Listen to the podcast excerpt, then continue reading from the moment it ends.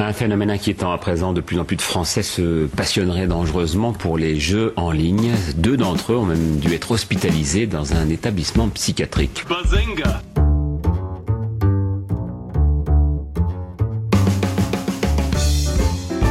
Il ne se nourrissait plus, il s'est enfermé dans sa chambre trois semaines durant en se prenant pour son avatar, un elfe de la nuit. Or, on constate aujourd'hui que les séries sont parfois beaucoup plus violentes que les films. Et il faudra aussi parler des dessins animés, notamment des dessins animés japonais qui sont exécrables, quoi, qui sont terribles. Bazenga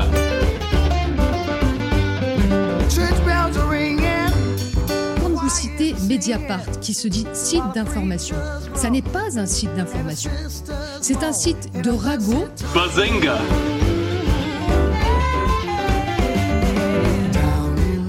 Souvent des jeunes qui passent leur journée derrière un écran à se goinfrer des meuporgs. Bazenga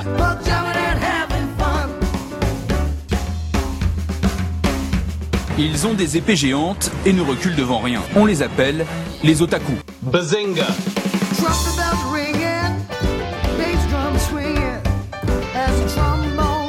Je suis ingénieur en informatique, je me sens bien avec les ordinateurs. Bazenga D'une manière générale, la liberté pratiquement totale qui règne sur Internet, qui se joue des frontières, permettent de créer des réseaux qui peuvent se révéler donc très très dangereux.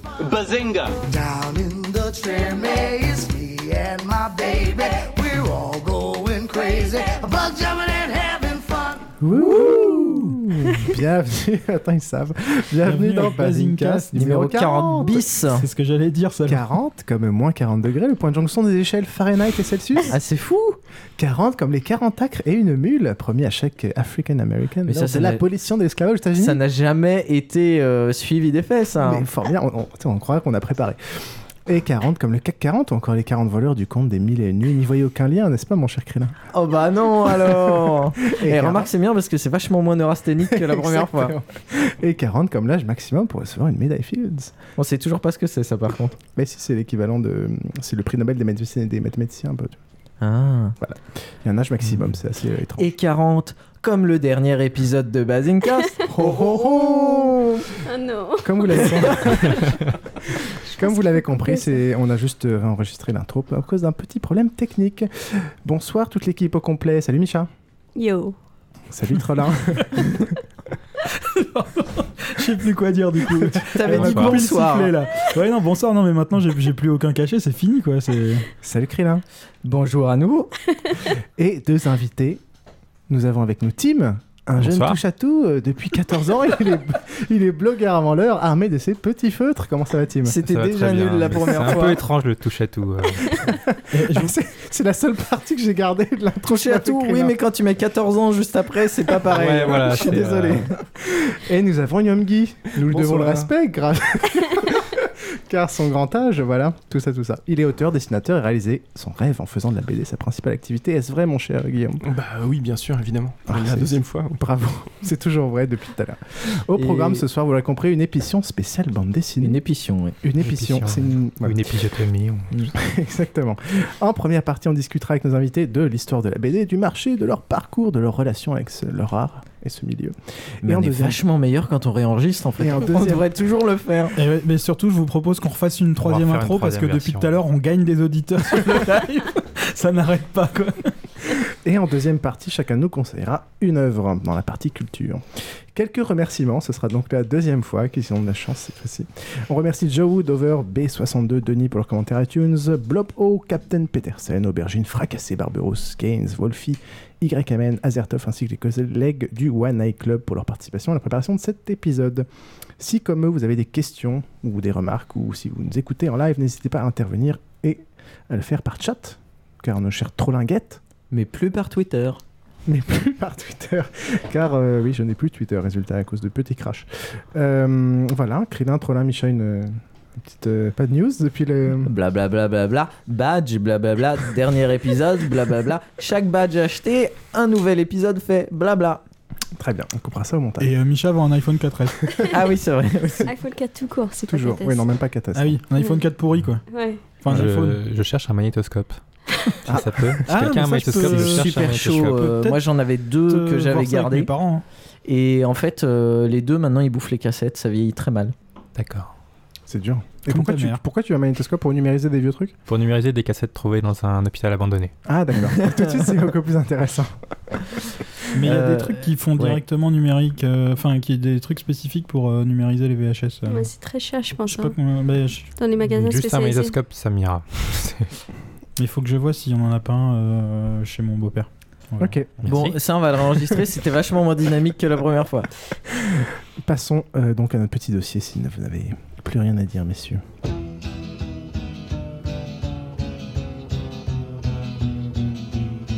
Salut les gars, je suis content de vous voir. Comme je passais par ici, je pensais m'arrêter un peu, à moins que vous vouliez que je parte. Tu peux rester. Pas de problème. Je suis même content que tu sois venu chez nous. J'aimerais bien que tu restes. On va manger des chips. T'entends? Des chips C'est tout ce que ça te fait quand je te dis qu'on va manger des chips? Start walking.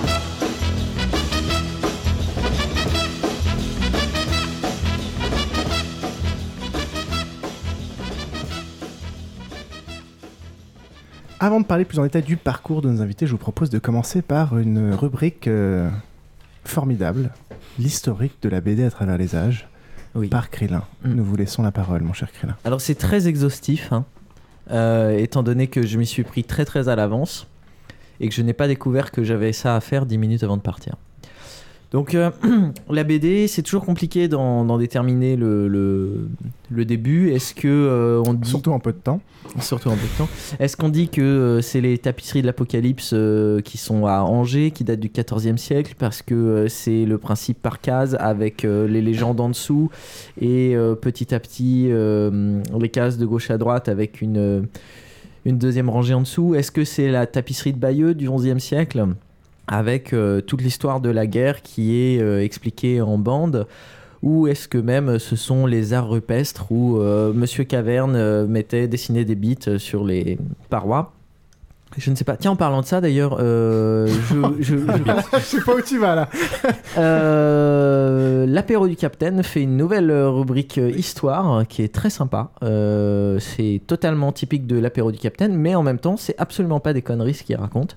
Donc, je vous le conseille. Voilà, c'est la fin de mon historique de la BD.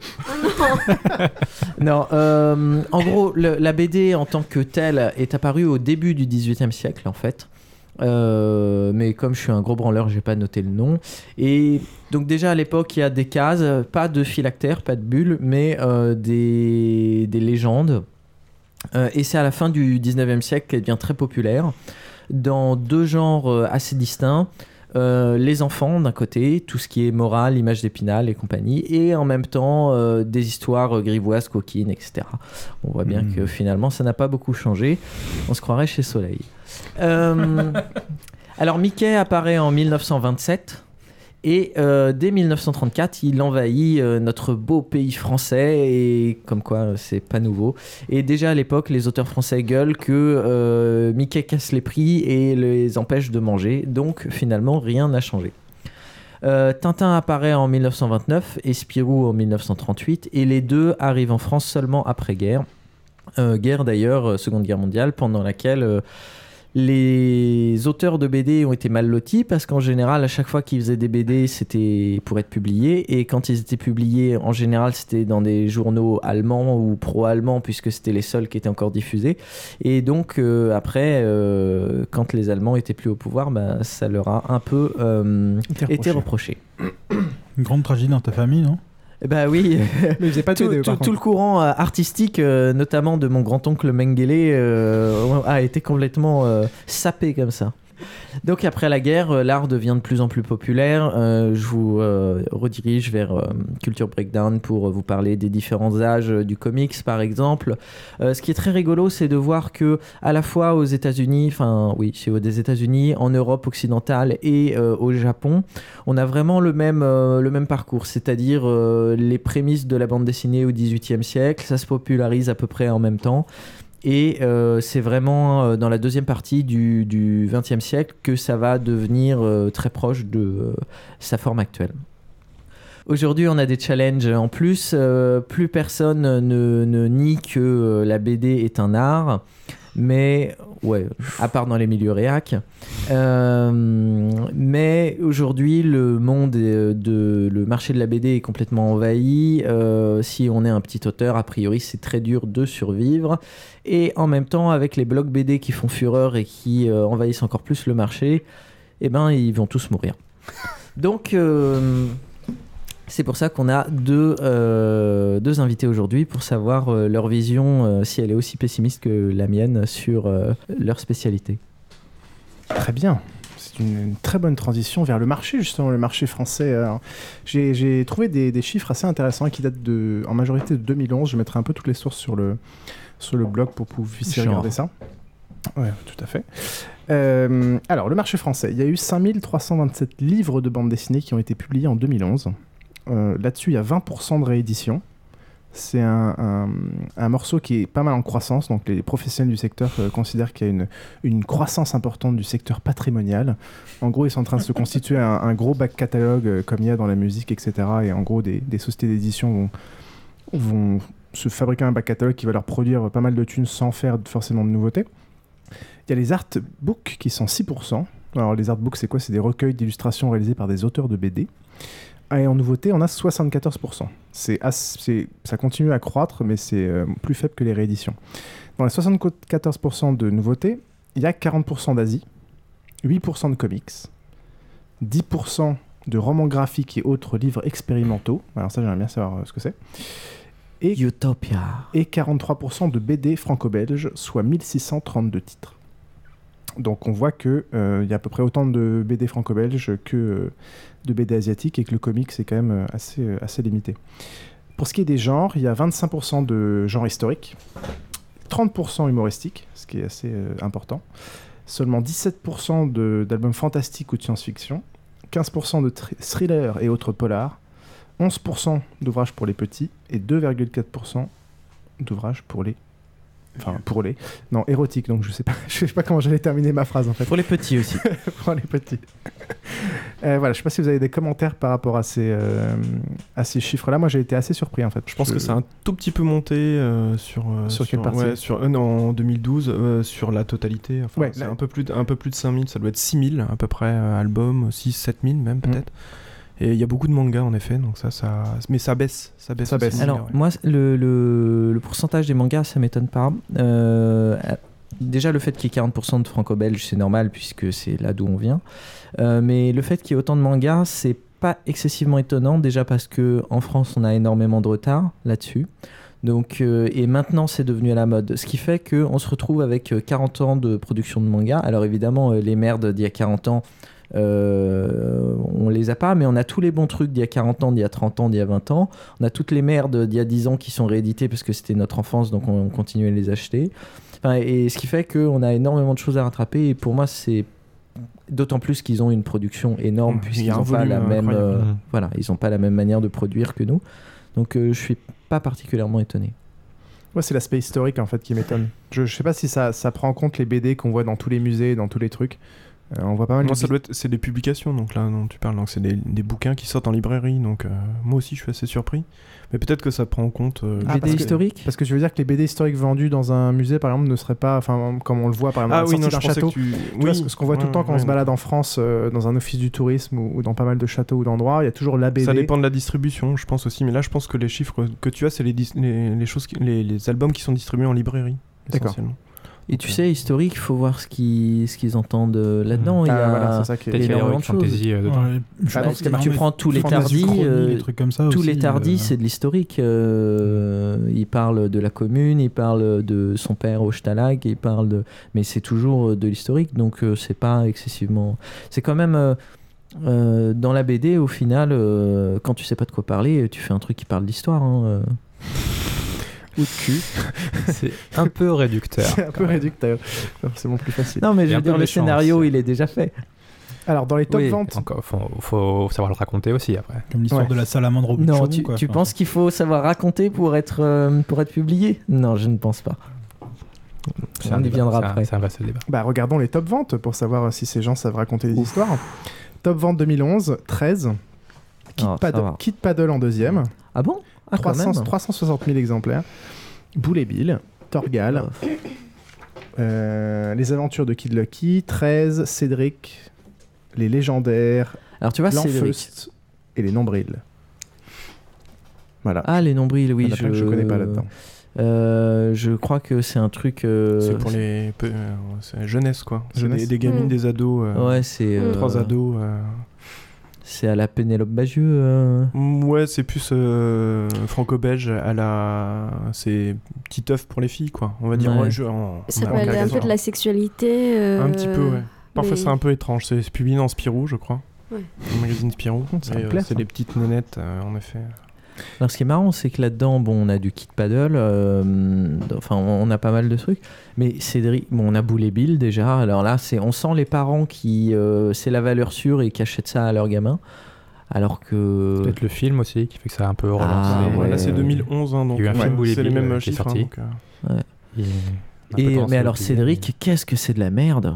Alors ça c'est extrêmement traduit aussi, tu le trouves. euh. Bah, tu Ah ouais m'étonnes, euh, Ouais, c'est, super consensuel. Donc, Enfin, moi je euh, me rappelle au Vietnam, il y avait les tuniques bleues et Cédric. Ah ouais Donc, euh, et des murs ça. entiers. Avec euh, bien sûr euh, Tintin et Astérix, mais c'était euh, C'est assez marrant, impressionnant. vrai que c'est- Et Cédric, moi j'étais surpris aussi. C'est c'est vrai que c'est pas terrible. Même à l'époque, enfin quand Et, j'étais et jeune, je trouvais le même scénariste d'ailleurs, Tunique bleue et Cédric. Ah, hum, Ce dont on se rend compte quand on regarde un peu tous ces chiffres, c'est en gros qu'il y a, un, il y a un trait, un écart qui se creuse pas mal entre les best-sellers et les autres tirages, et, et ça tend euh, de plus en plus à faire ça.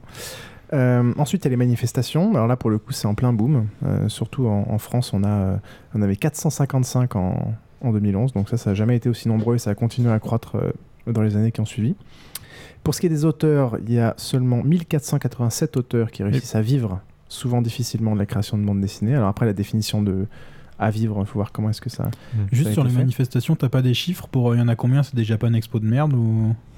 Oh, c'est les, des Festival salons de, la livres. B- euh, Festival de la BD de... et de l'andouillette de Troyes. De...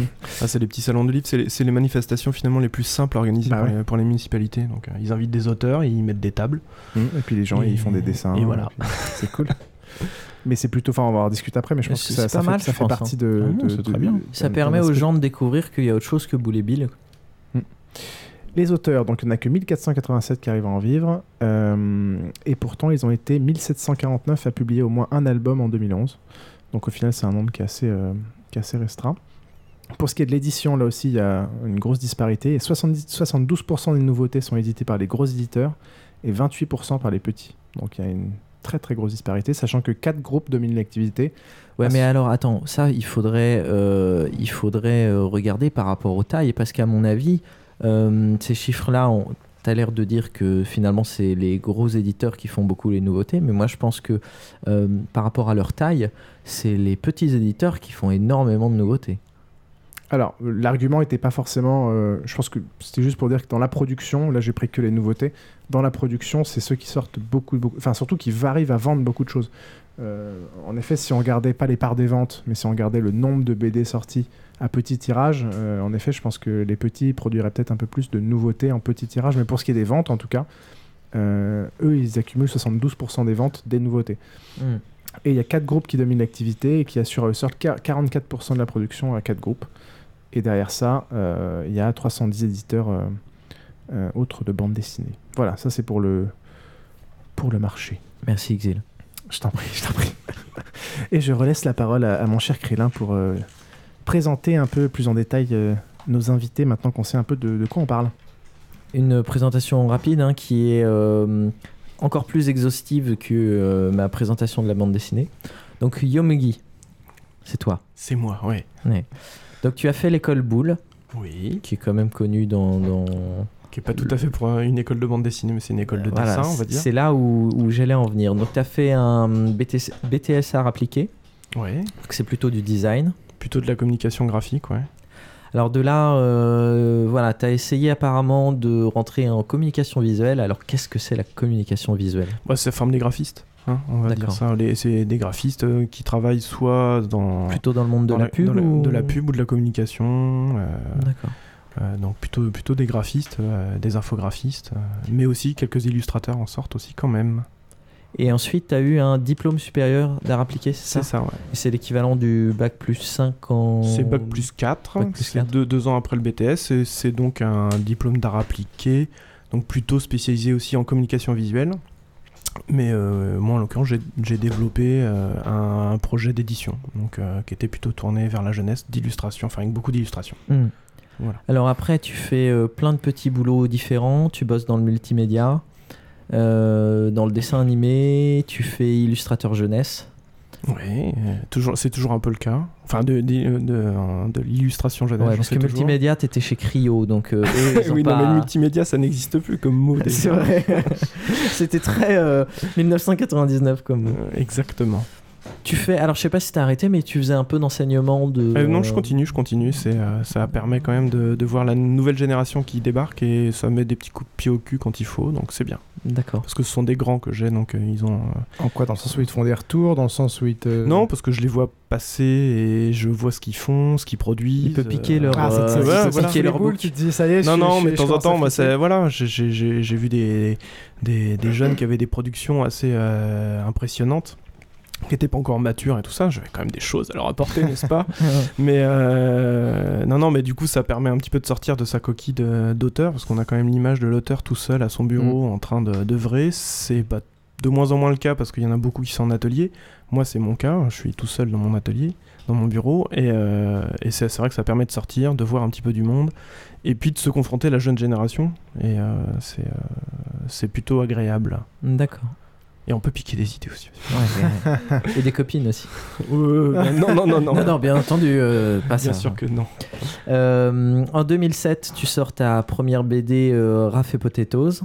Ouais, qui est en fait une compilation de, de, de planches de BD qui, sont, qui, ont, qui ont été publiées dans la presse dans Okapi, pour ceux qui connaissent. Voilà.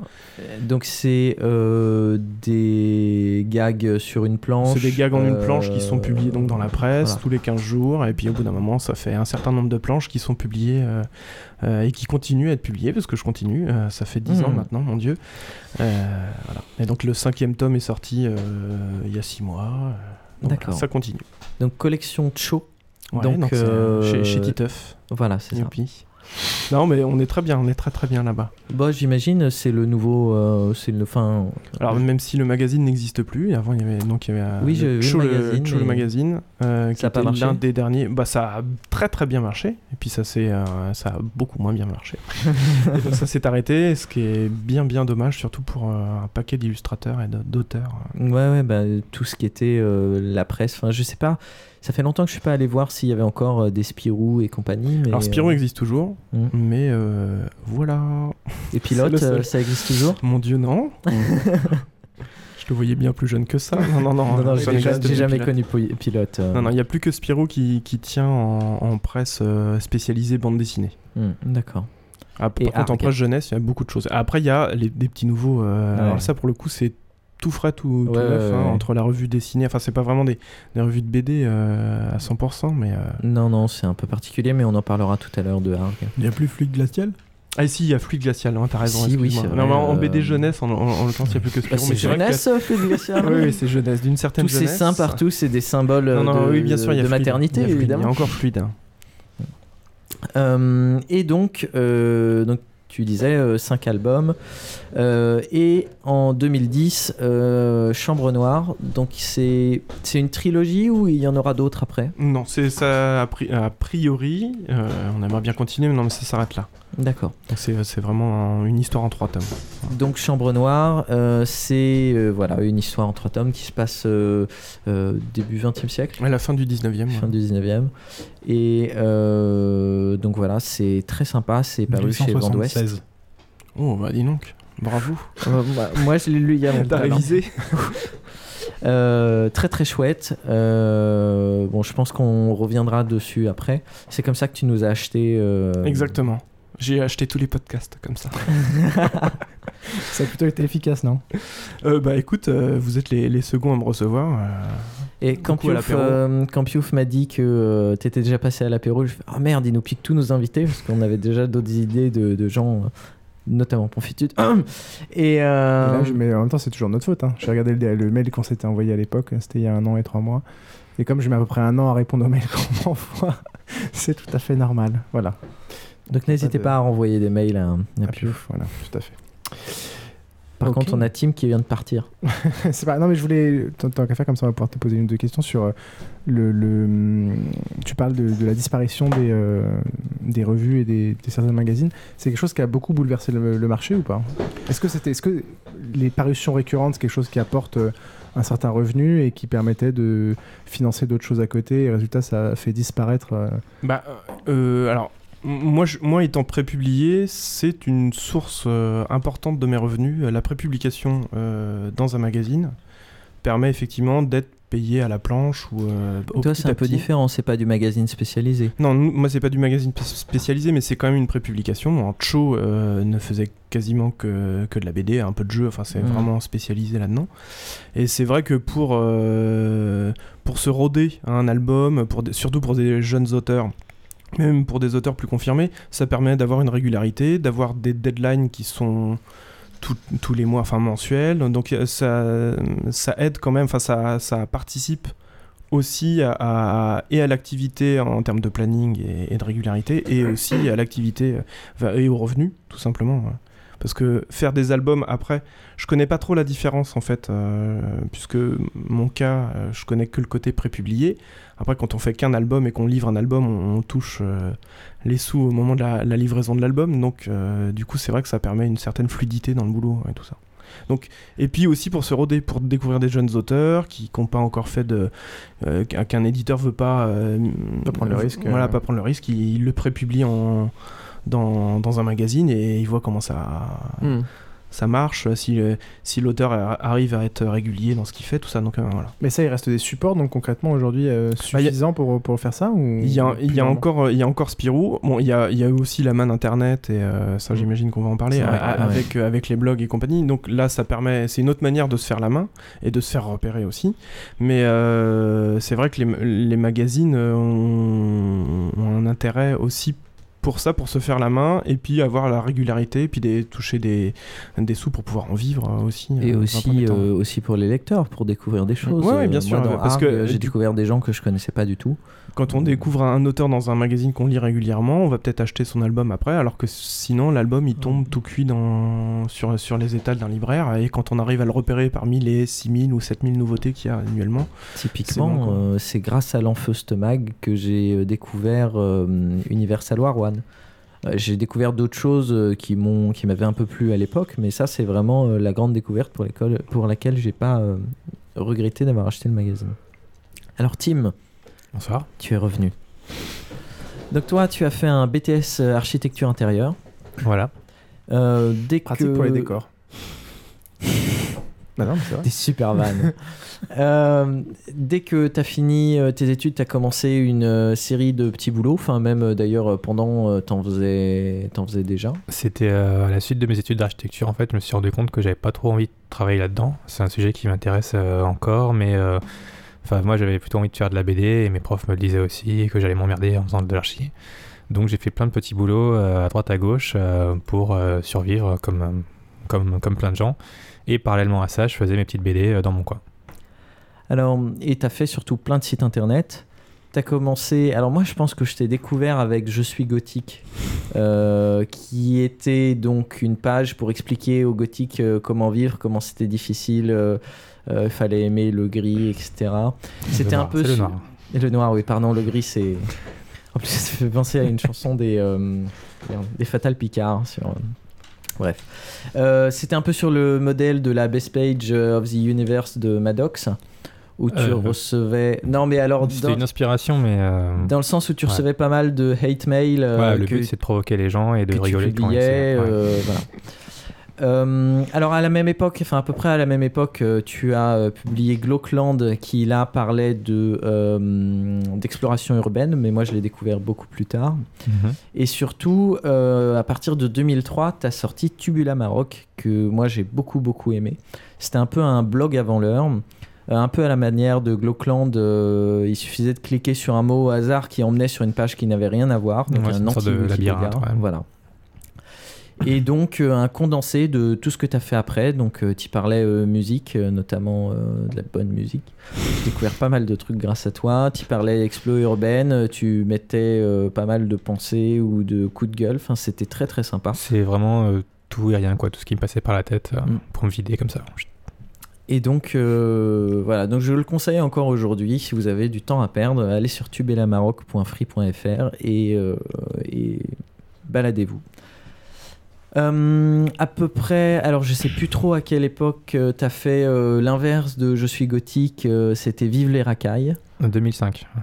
Je recevais plein de mails de gens qui étaient pas contents, qui disaient mais tu te moques des gothiques, mais tu te moques jamais des racailles. Du coup, maintenant, je peux leur répondre bah si, regarde, j'ai fait pareil. Voilà, typique des gens qui veulent que tout soit polarisé parce que tu comprends, soit Voilà. tu aimes le rap, soit tu aimes le Bah, métal. on peut pas aimer les deux à la fois ou ni l'un ni l'autre, c'est Bah impossible. pas possible. Et alors, Tangerine Dream, n'en parlons pas. Ce que c'est. Et euh, donc, euh, en 2006, tu autopublies euh, une BD qui s'appelle Quotidien Survival, Ouais. qui est la compilation de toutes tes expériences euh, de petits boulots. Alors, auto-publié, c'est un grand mot. hein. Je l'ai auto-imprimé, on va dire. Ouais, bah, c'est ça. C'est voilà. Ah ouais. C'est pas une 70 DPI hardcover, mais- imprimé en format A4. C'est un petit peu pixelisé. C'est vraiment du travail d'amateur.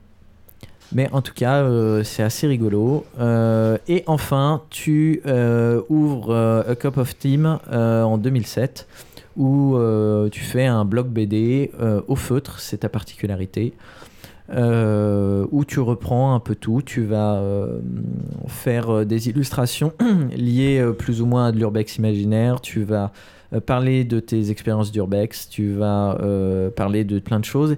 Et justement, là, en ce moment, tu es en train de préparer un nouveau projet euh, un peu cadré. Mm. C'est pas mal de souvenirs d'enfance, collège, lycée. Voilà, ça fait un an et demi que je mets ça sur le blog. Je mets plus, je fais plus de notes où je raconte ma vie. voilà, hier j'ai vu un film, c'était pas bien parce que. C'est des histoires que je, prends une dizaine de jours à peu près pour faire des histoires et hum, en fait c'est des souvenirs d'enfance. Donc c'est un projet en trois tomes. Il y a l'enfance à l'école primaire, l'adolescence au collège et en ce moment j'en suis à la moitié du troisième tome qui concerne le lycée. Et le but c'est euh, de que ça intéresse à un éditeur de le sortir en trois tomes ou sinon je l'imprime moi-même mais d'en faire un objet euh, fini et ensuite, euh, pourquoi pas de passer à autre chose, quoi. D'accord. Bon, on reviendra là-dessus un peu plus loin. Alors, de ces deux parcours, euh, il y a clairement des, des- quelques similitudes, notamment euh, la formation, qui est euh, plus ou moins une formation artistique, mais euh, clairement pas, enfin, une formation, nous qui sommes pas du tout dans le monde de la BD, on n'imaginerait pas qu'on peut faire euh, un BTS art appliqué, un BTS archi intérieur pour faire euh, euh, ensuite de la BD. Oui, nous, on est un peu préformaté. On apprend un truc, on le fait, on l'exécute et point barre. Ouais, c'est pas très connu les arts appliqués en fait, mais euh, enfin, ce qu'il faut savoir, c'est que quand, enfin moi, j'ai, les arts appliqués, j'ai commencé ça en, je suis entré en arts appliqués en seconde. Alors je sais pas pour euh, pour. C'est la même chose. Voilà, en fait, j'étais en troisième, euh, je me faisais chier, ça me saoulait le collège, et euh, je sais plus comment j'ai entendu parler de ça, mais euh, je crois que c'est ma mère qui m'a dit, écoute, euh, dans tel lycée à Vitry-sur-Seine, il y a une section qui s'appelle arts appliqués, et là-bas les gens ils dessinent. Enfin, c'est vraiment une section pour pour tous les gens qui, qui aiment dessiner. Donc je me suis inscrit là-bas, j'ai passé un entretien bien flippant. Avec, euh, amené tous mes dessins de Dragon Ball Z euh, tout pourris de l'époque. j'ai été accepté et en fait là, les arts appliqués, enfin de ce que je m'en souviens, c'était euh, 15-16 heures de dessin par semaine. Donc de- du, du nu, de l'architecture, l'histoire de l'art, de la peinture, euh, des natures mortes, plein de trucs. Et donc moins de matière générale. Et un programme général plus allégé, euh, parce qu'entre guillemets on considérait qu'on était euh, des artistes, donc on va pas trop les faire chier avec des maths, de l'histoire. Ils veulent faire du dessin, on leur met 16 heures de dessin par semaine. Et donc ça, de la seconde à la terminale, et ça a terminé sur un bac à appliqué, comme Guillaume, je pense. Ouais, moi c'était F12 à l'époque. Voilà, ça s'appelait aussi F12. Ah, euh, bon. Maintenant, ça s'appelle, euh, Quelle STI promotion 2A. Voilà, maintenant c'est STI2A, il y a une mana, il y a une mise à niveau pour entrer en appliqué maintenant. C'était où toi? À l'école boule. École boule, d'accord. Tu l'as vécu pareil euh, Euh, oui, euh, sauf que moi je, je visais déjà, je pense, euh, dès les milieux des années collège, une école de dessin. Donc, euh, D'accord, un objectif assez- déjà, euh, Je pense que déjà gens, au bout de euh, viseur. tous les gens qui dessinent depuis qu'ils sont tout petits, ils ont plus ou moins le rêve de travailler là-dedans. Mais après, quand on est au collège, je sais pas si. Enfin, moi, je me suis jamais trop demandé s'il y avait des écoles de dessin pour faire ça. Et c'est comme ça que j'ai connu par ma mère, je crois, les arts appliqués. Et Guillaume, toi, tu as connu ça comment? Oh mon dieu, je pense que c'était euh, au moment des trucs d'orientation. Voilà, troisième. ça, ouais. Ah, tiens, Comment t'as eu un conseiller d'orientation Oh, Non, non, non, non, je pense que j'ai dû éplucher les trucs et j'ai vu qu'il y avait ça. Donc, allons-y. Au final, ce- tout ce système de formation, vous le trouvez euh, enfin, plutôt adapté Ça correspondait un peu à, à peu près à vos attentes Il y avait des choses qui. Ça collait ou pas les du tout? trois années de F12 de Ouais. arts appliqués ah, Moi, c'est les trois meilleures années scolaires de toute ma vie. Quoi. C'est, euh, non, vraiment, j'ai, pas honte de le dire. Moi, j'ai, à la base, j'ai, toujours plus ou moins bien aimé aller à l'école. Ça ça m'a jamais vraiment emmerdé, même quand je me prenais des mauvaises notes, même quand je redoublais. Alors être en plus dans une section où 16 heures par, par semaine je, dessine, je fais de la perspective, j'aime ça, je fais de la peinture, j'aime ça, j'apprends l'histoire de l'art, j'aime ça. Euh, Enfin, c'était super épanouissant. On avait 5-6 profs qui, qui étaient géniaux. Enfin, à l'époque, on les trouvait super chiants, mais maintenant, avec le recul, euh, je me pose encore aujourd'hui des, questions et j'applique encore aujourd'hui des, des méthodes euh, qui m'ont apprises. Alors, pas des méthodes, euh, il faut faire ça, il faut faire ça, il faut faire ça, mais des trucs tout simples qui nous ont appris. Par exemple, quand on fait un projet, on se demande pourquoi, quel est l'intérêt, qu'est-ce qu'il faut faire. euh, faut presser le citron pour vraiment dégager le truc bien du projet. Enfin, tout pour. Enfin, moi, j'ai appris vraiment plein de méthodes que j'utilise encore aujourd'hui pour faire mes trucs sur mes blogs, quoi. Mais j'imagine bien qu'au au lycée, euh, la, la plupart des gens, euh, on, leur met, on leur met des classes de nuit, ils vont trouver que c'est les meilleures années euh, scolaires de leur vie, quoi. On n'en avait pas tout le temps, euh, et heureusement, parce que c'était pas des gens qui étaient tout frais, tout frais. euh, tu fais des euh, 25 minutes au début, puis après, Parfois, c'est- hein, parfois, c'est de la euh. nature morte. quoi. C'est exactement voilà, c'est ce qu'il dit Guillaume, c'est qu'au début, on Puis dit. euh, les euh, modèles voilà. sont pas. Voilà. Il faut pas oublier qu'en fait, quand, on a un cours de nu, euh, les 5 premières minutes, on, est- on rigole, fait ah, ah c'est marrant, on voit sa bite et tout. Après, 5 minutes plus tard, on est là, bon, euh, c'est un travail qui est noté. Euh, Il y a 10 minutes, non, on va dire 5 minutes par dessin. Faut en rendre 20 à la fin du cours. Et euh, voilà, c'est noté, donc euh, on oublie tout de suite. Ah, c'est sportif, quand même. C'est très formateur. Et alors, après, euh, après le bac, euh, il y a des écoles, normalement, enfin, il y a des écoles qui permettent d'avoir un diplôme bac plus 4 dessinateur ou... Bah, Il n'y a pas vraiment d'école de bande dessinée. Enfin, il y, en a. En fait, il y a de plus en plus de formations parce qu'il y a de plus en plus d'auteurs aussi. euh, En Belgique, et, et- et de demandes. Il y a, donc il y a Saint-Luc qui est une école spécialisée euh, qui fait pas que de la bande dessinée, mais qui est en Belgique. Euh, et puis sinon, les formations euh, qu'on trouve en France, c'est plutôt dans les grandes écoles où là, euh, ça se rattache plutôt à l'illustration. Donc on va avoir les Arts Déco, les Arts Déco de Paris ou les Arts Déco de Strasbourg qui forment des, plutôt des, illustrateurs, on va dire. Mais il y a énormément d'auteurs de BD qui, se rattachent à l'illustration de toute façon. Et après, il y, a, quelques écoles de beaux-arts où ils ont des petites sections bande dessinée. Il y a les beaux-arts d'Angoulême. et, et après, tout ça est étroitement lié aussi. Il y a des écoles d'animation où il y a beaucoup de gens qui viennent de la BD aussi, euh, qui viennent de la- de l'animation, qui font de la BD après aussi derrière Bah, comme euh, Bastien US. par exemple, euh, donc les gobelins. hein. Et, et, mais c'est vrai que des formations euh, 100% BD, euh, bon, il y en a de plus en plus. Il y a des formations par correspondance. Il y a quelques écoles privées euh, qui font. Après, euh, allez voir ce que ça donne. qui s'en dégage.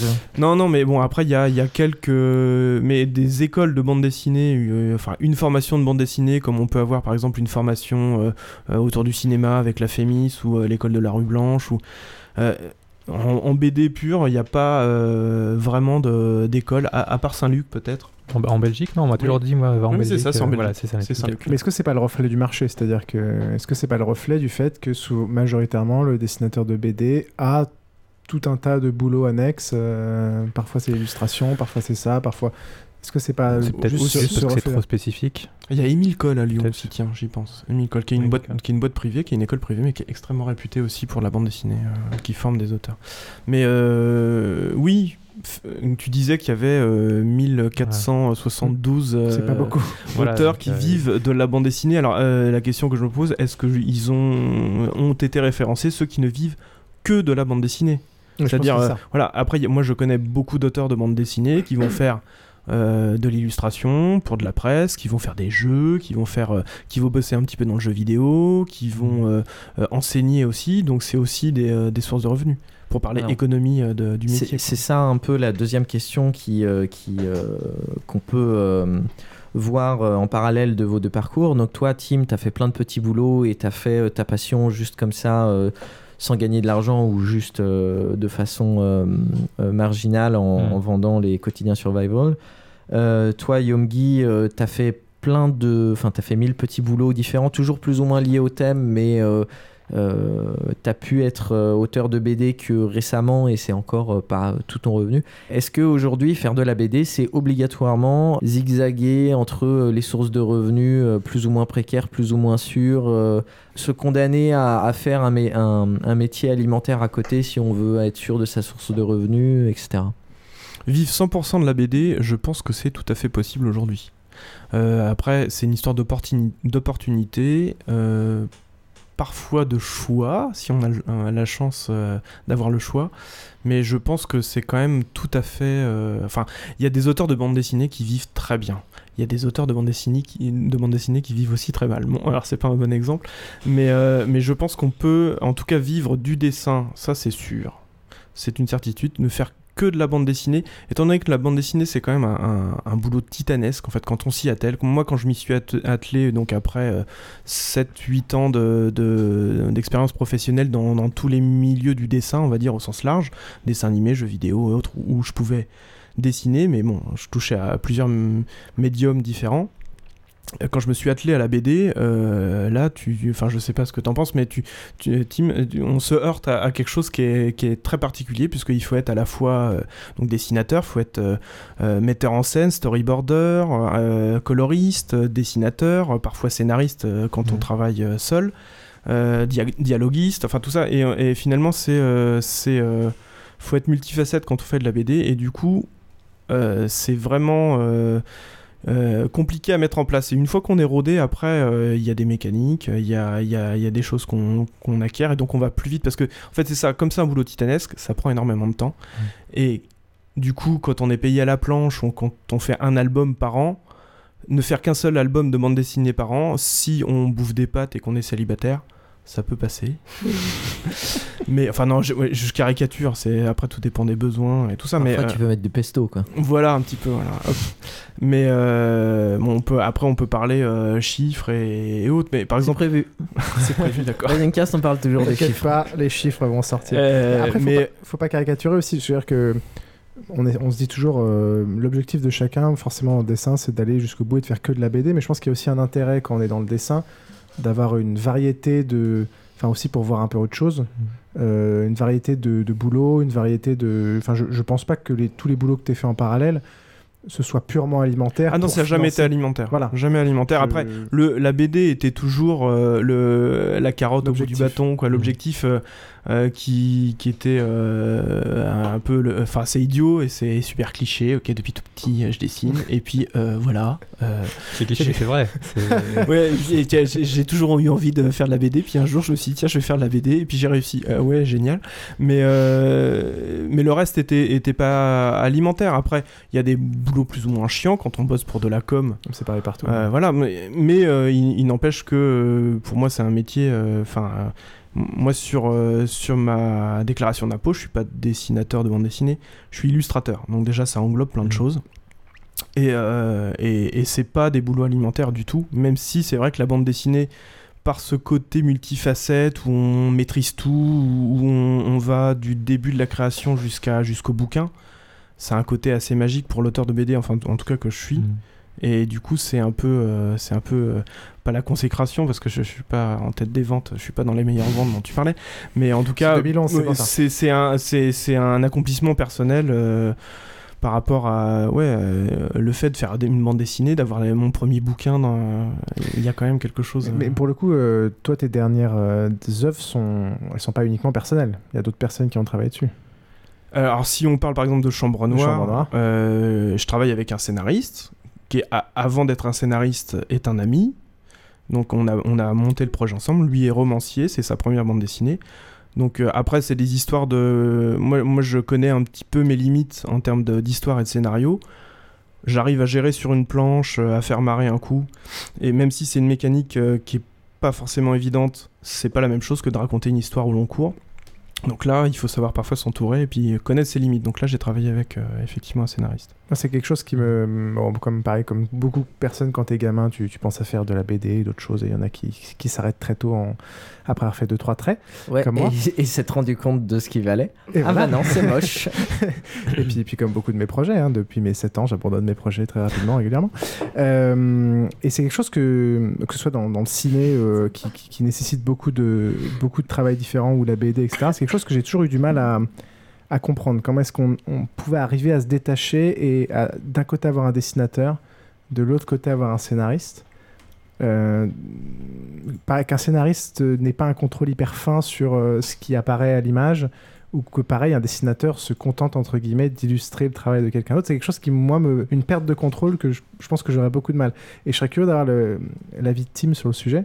Parce que toi, qui, je pense, depuis le début, gère tout de A à Z, Ouais. euh, est-ce que ça te fait pas peur plus dans la partie, donc dans ce monde plus industriel, où on doit produire plus vite avec des techniques Mhm. euh, différentes, etc. Est-ce que c'est pas un truc qui te fait peur de perdre euh, un certain contrôle euh, sur ton offre, d'être obligé de déléguer certaines parties? Est-ce que Bah, tu dois le faire quoi? Ça dépend parce que moi, enfin, ouais, comme, comme Guillaume, je dessine depuis tout petit et c'est vrai que euh, je fais, pratiquement tout ce que je fais, je le fais euh, tout seul, donc euh, histoire et euh, dessin.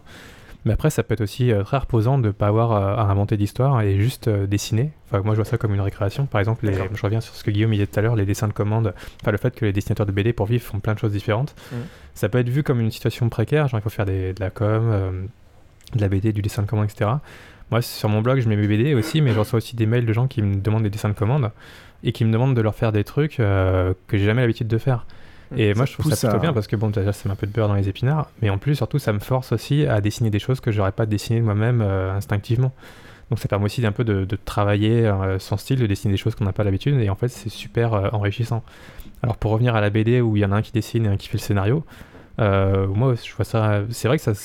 Moi, je suis un peu un maniaque là-dessus, j'aime bien tout contrôler, mais c'est vrai que ça. Je, veux- je verrais ça aussi comme un super enrichissement et euh, à la limite, si plus c'est dur et plus c'est chiant et euh, plus c'est bien parce que ça veut dire qu'on apprend quoi.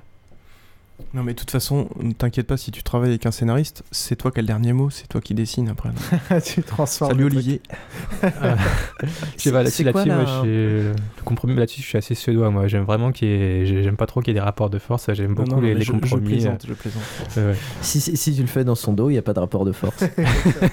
Enfin, il le voit bien à un moment donné, si tu veux, si, si t'as un peu trahi son, son histoire. Voilà, mais c'est c'est vrai qu'après de travailler avec quelqu'un euh, sur un album de BD qui, qui fait un scénario, j'aurais vraiment, enfin, même si le, le mec il me dit non mais c'est super parce que les planches elles sont bien, voilà, j'arrêtais pas de me dire, euh, je pourrais pas empêcher de penser que euh, telle planche, euh, ça se trouve il la trouve pas très bien, mais il ose pas me le dire.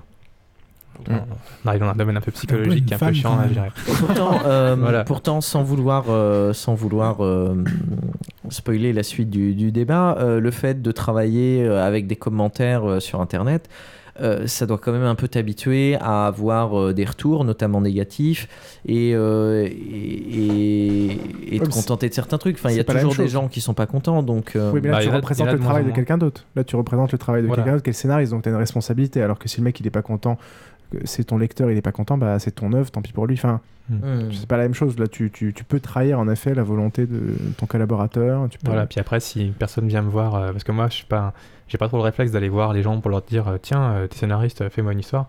Mais si quelqu'un vient me voir, euh, je me dis qu'a priori, c'est qu'il aime ce que je fais et que, et que, enfin, s'il est, s'il est assez honnête, il me le dira si ce que je fais c'est pas bien. Donc euh, Mm. là-dessus, il y a pas de, Mm. de souci à ce niveau-là, quoi. Donc, la relation- Guillaume, la, euh, la, la relation elle est assez facile au final, euh, toi, entre le Bah, scénariste et- après, il y a plein de cas de figure différents. C'est vrai qu'on on a l'image de l'auteur de BD, tout seul, un peu comme Tim, qui, qui produit ses planches, et puis euh, le scénariste et, et le dessinateur qui travaillent ensemble. Parfois, ils sont, ils ils sont euh, amenés à travailler ensemble par le biais euh, d'un éditeur qui les présente. Donc là, le rapport peut être un peu différent. C'est quand même souvent aussi euh, des gens qui se connaissent, qui montent des projets ensemble et qui sont donc à la base quand même des amis ou, ou des gens qui ont des affinités. Après, c'est vrai que par euh, moi, j'ai eu tous les cas de figure en fait. Euh, j'ai eu, euh, j'ai travaillé, enfin tous les cas, les deux cas de figure. Euh, travailler avec un ami et puis travailler avec quelqu'un avec qui j'ai été mis en relation par le, le biais d'une tierce personne qui faisait office d'éditeur et ça s'est aussi très bien passé. Quand les gens Ouais, Enfin, quand il y a une rela- après c'est des relations, c'est comme dans, dans tout métier du quoi. travail, quoi. Voilà, exactement, exactement. Après, c'est vrai que quand sur un boulot euh, qui peut être euh, assez lourd euh, en- en- et assez chronophage comme euh, comme euh, la bande dessinée, parfois on est peut-être un peu plus intransigeant, donc on choisit un peu mieux les personnes avec qui on bosse. Ça, il peut y euh, avoir aussi des frictions parce qu'on est aussi dans l'affectif un petit peu. Même si c'est professionnel, Ouais, quand on dessine, euh, euh, j'ai pas, j'ai pas de Ouais, tu rajoutes à ça le stress et puis. euh, Voilà. Après, j'ai Voilà, pas du tout eu ce cas de figure, donc, Ouais. mais bon, il y a, il y a forcément, enfin, euh, j'ai même pas d'exemple en tête de, de gens qui se sont frités entre scénaristes et auteurs. euh, je, je saurais pas. Mais, euh, mais c'est vrai qu'il y a plusieurs cas de figure et parfois ça peut être. euh, je pense qu'il y a même des auteurs. euh, Là, on- si on parle plus d'industrie, des, des dessinateurs à qui on, le scénariste va envoyer les scénarios. Les gens se sont jamais parlé ou se sont à peine croisés entre deux portes au cours d'un salon et euh, se fréquentent pas et euh, apprécient forcément un petit peu le boulot de l'un de l'autre, mais euh, ça, là pour le coup, ça peut être aussi ce genre de rapport qu'il peut y avoir entre certains auteurs et scénaristes. Alors, question technique que je me pose depuis longtemps, elle est où la limite entre le scénariste et le, et le dessinateur, qui est-ce qui décide par exemple de euh, ce qui va se passer sur telle page, euh, de, euh, du storyboard global Et ça, c'est pareil. Il y a tous les cas de figure. donc, le vrai, avec tous les guillemets possibles, scénariste de bande dessinée, lui, va déjà découper les en pages et en cases. Donc, ça, ça ressemble en fait à, à, on va dire, un scénario de film avec des scènes qui seraient des pages. Et, euh, Qui décrit en et- texte dans les cases, Et, des euh, plans qui seraient des cases. Donc il y a case 1, euh, c'est des euh, descriptions, dialogues, ainsi de suite. Après, il y a des choses un peu plus souples qui- où c'est juste un, un petit peu dialogué, mais on, on ressent quand même le, le comment la mise en scène déjà et un peu le découpage rien qu'à la lecture. Et euh, moi, quand je travaille avec Olivier, euh, lui étant romancier à la base. Il a construit ses scénarios plutôt comme des, des, euh, scripts de films. Donc euh, c'est plutôt des scènes avec des descriptions dans- de- d'ambiance et autres. Après, ce sont des dialogues qui sont très pointus avec ce qui se passe.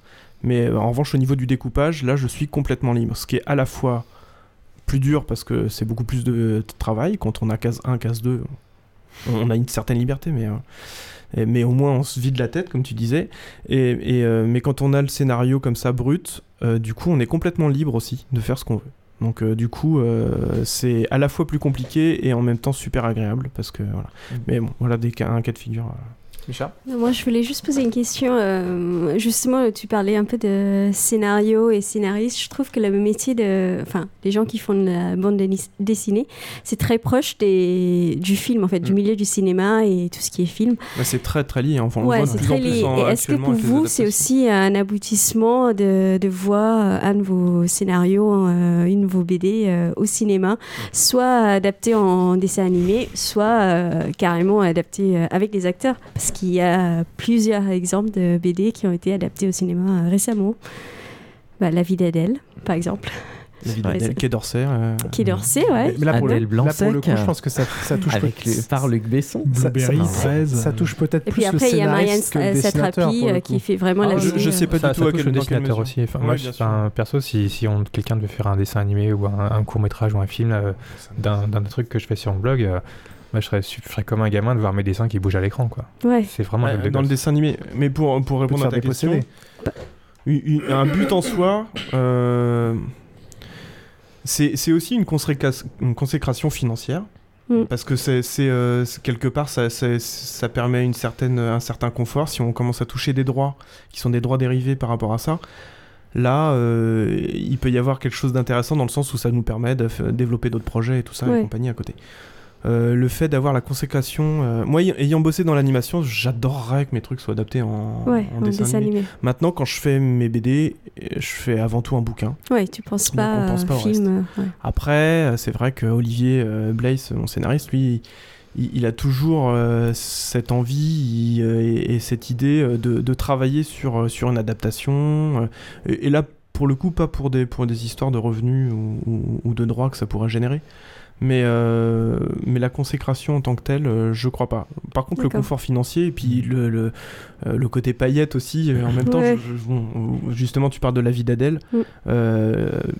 Peu de gens euh, savent que c'est adapté d'une bande Oui, dessinée ça, à la base, qui, qui ouais. pourtant Ça, qui a, qui été un certain succès, Ouais. qui a été primé à Angoulême. Mm. euh, euh, et c'est vrai que quand le film est sorti, bon, il y, a- il y a eu dans le microcosme de la BD, vous en avez peut-être vous euh, eu euh, vu les remous, on- il y a eu un mini, euh, euh, enfin, des Frémissement scandales sur le- comme quoi personne savait que c'était adapté d'une BD de Mm. Julie Marot. ça, c'est pareil pour tout, pour les bouquins, pour les séries. Tu sais, je pense qu'il y a peu de gens qui savent que c'est un film, ils savent surtout qu'il y a eu un truc avec les lacets, les lacets doux. Il y a une histoire tout, de cul. ouais. Après, le- euh, la, la BD en cinéma, on peut voir ça comme une consécration, on peut aussi voir ça euh, pas comme une consécration, mais comme une étape, et surtout comme un moyen de toucher des gens qui, par exemple, n'auraient pas lu la Qui BD, mais qui euh, voient le film et qui disent tiens, en fait, c'est une BD, et qui du Oui. coup iront voir la BD. Il Quoi. y en a beaucoup. Ouais, mais ça, ça touche Voilà. le scénariste. Et si jamais ton. les stickers.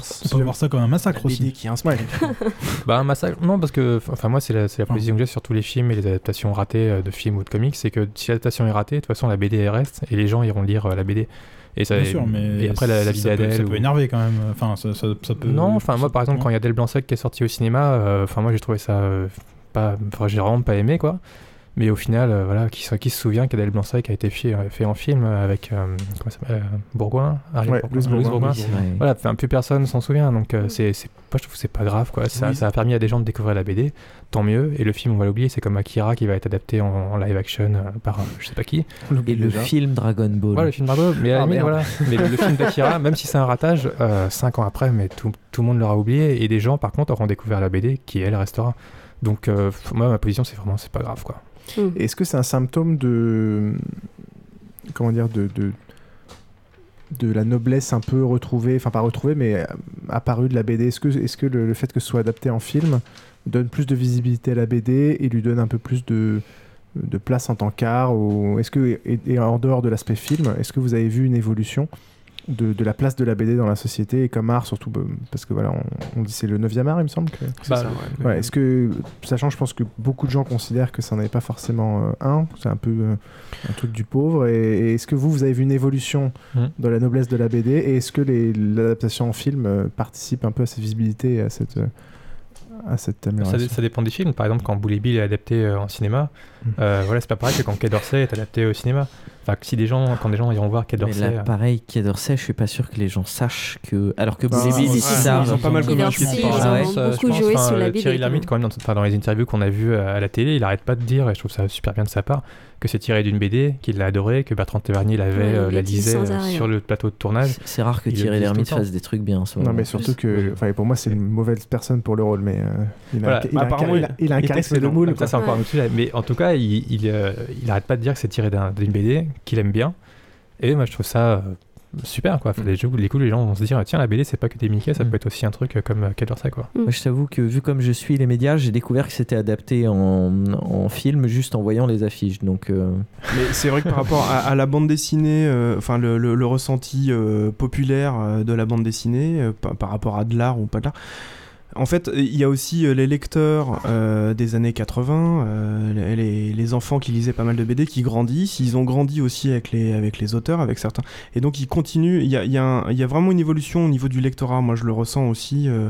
donc c'était avant une niche hein, quand on était dans les années 80 euh, il y avait quand même là tu parlais de 1500 auteurs qu'on vivait mais c'était allez dans les, enfin peut-être dans les années 70 ils étaient quoi cin- 50 euh, une centaine pas plus. Et il y avait très peu d'albums qui sortaient. Et ça ça n'a pas cessé d'évoluer ça ça a comment élargi son lectorat énormément et c'est vrai que euh, il y a toujours euh, euh, le côté bon bah la BD c'est un truc pour les gamins donc ça vous en avez parlé au début de manière caricaturale mais c'est toujours le cas le discours le nombre de discours moi j'entends par rapport au c'est Aurélie Filippetti qui a sorti ça il y a, a pas, il y a pas six mois. dit, les, les auteurs, ce sont les libraires qui font les, les livres. Déjà, elle oublie un petit peu parfois les auteurs, mais, mais c'est vrai que la BD euh, a, a toujours cette image. Donc, qu'est-ce qu'elle a dit exactement je me rappelle plus exactement, mais elle a fait un énorme truc comme quoi euh, euh, elle a fait un, un combo, il me semble, où en disant euh, bah, c'est bien que euh, pour une fois ce soit pas que les petits garçons, mais aussi les petites filles qui lisent de la BD, quoi. Des gens, Alors, euh, en parlant de loup par rapport à Titeuf.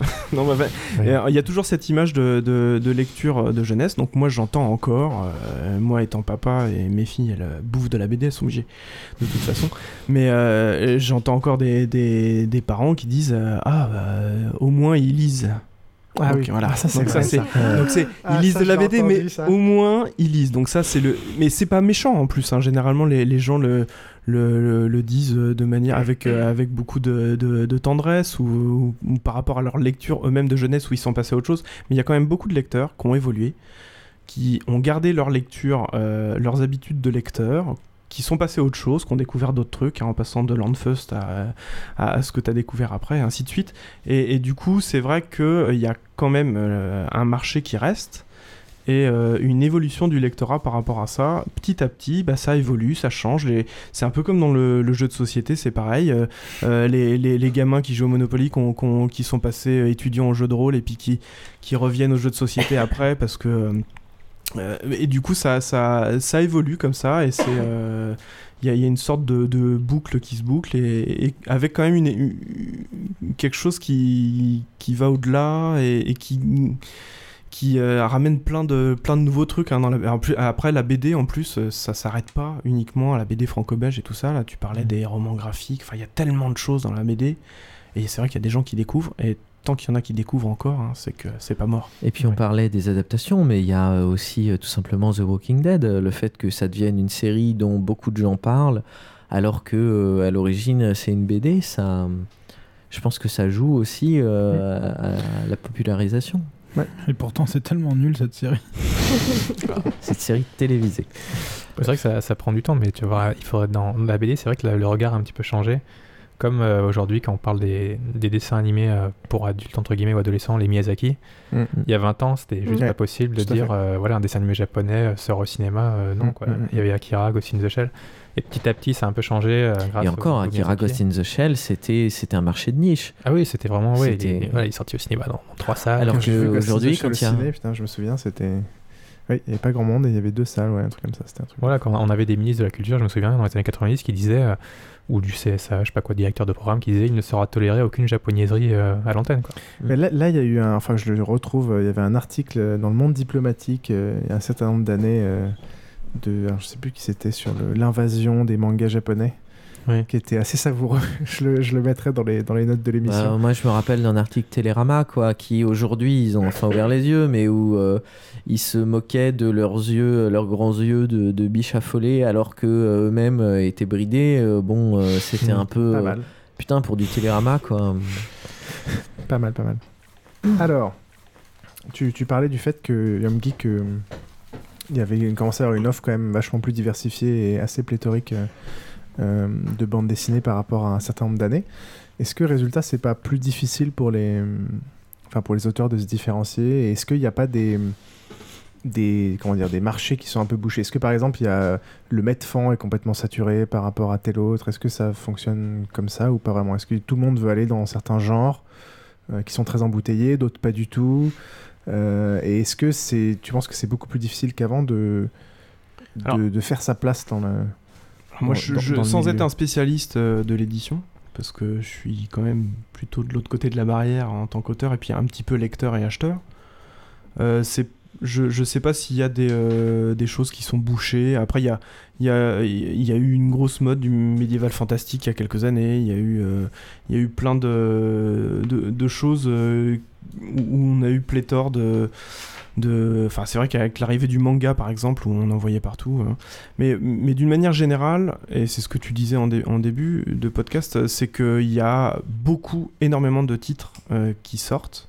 Donc tu disais 5000 on est parfois sur certaines années je crois 7000 Encore, je parlais- je parlais des nouveautés, hein, et des euh, nouveautés euh, effectivement euh, donc ça fait ça fait quand même énormément. Et d'un point de vue purement physique euh, au niveau des étals des libraires euh, déjà là il y a quand même un souci pour ressortir de la masse. Ouais. d'abord les libraires eux ont eux-mêmes du mal à faire leur propre euh, sélection.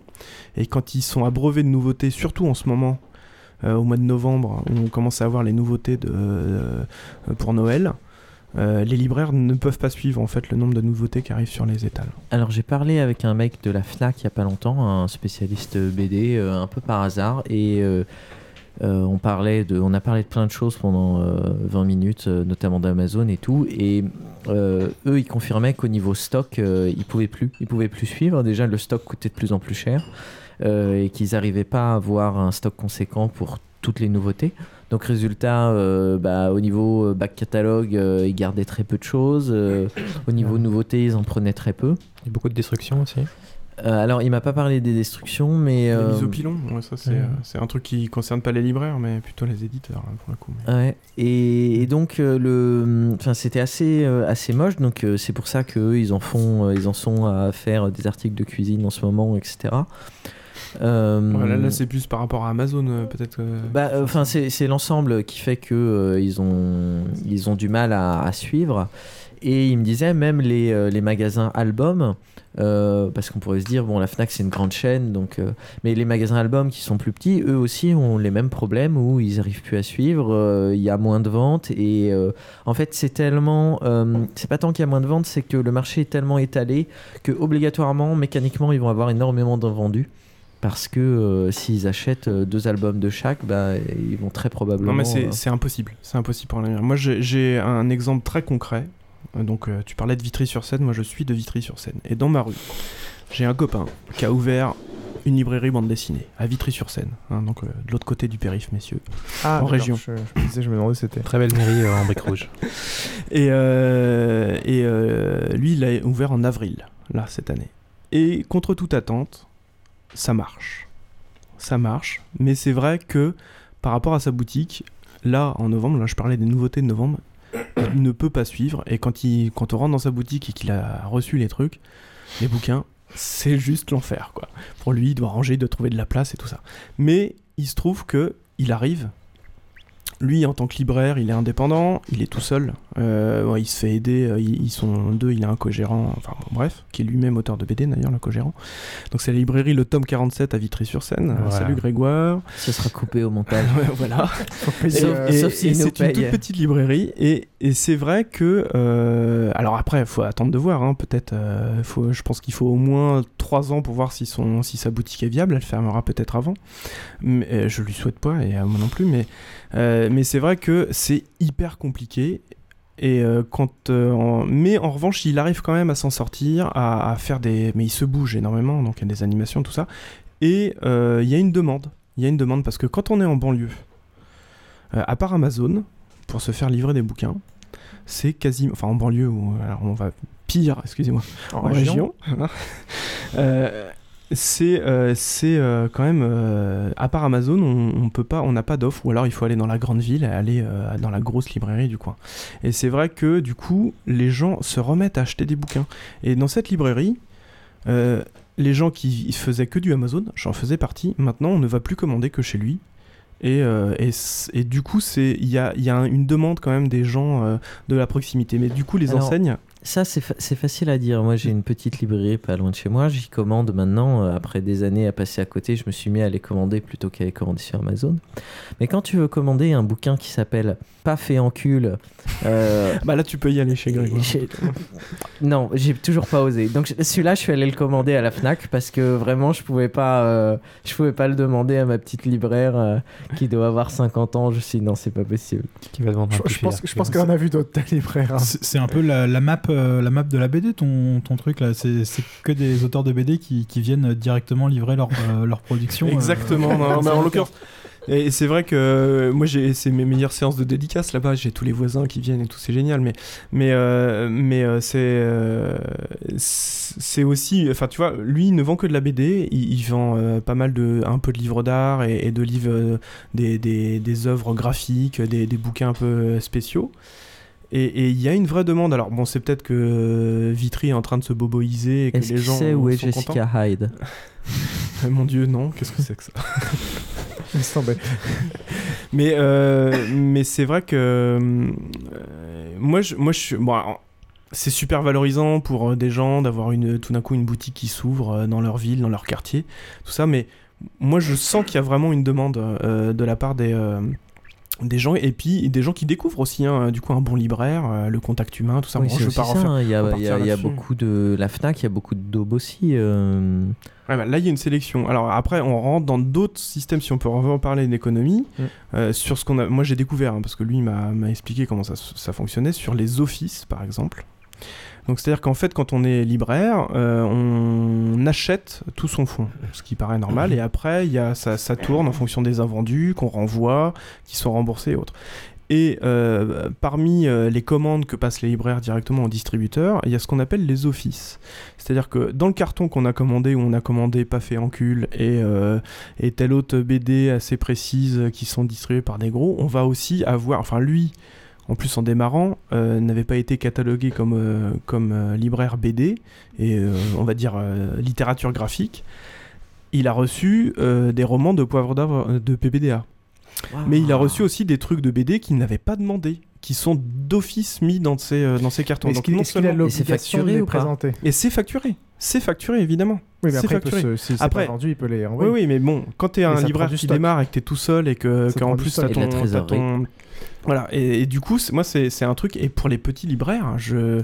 c'est juste infernal. Donc c'est les maisons d'édition qui font euh, du forcing en. Alors c'est si plutôt ça, les distributeurs, les distributeurs, c'est. Hachette qui va distribuer euh, Glénat euh, et plein d'autres euh, de libraires. Après, je sais pas, plein d'autres éditeurs. Je sais pas qui, qui- quels sont les gros distributeurs de BD, Mais moi, je sais surtout que c'est Hachette, enfin, c'est eux qui Mhm. distribuent Glénat, Vent d'Ouest et compagnie.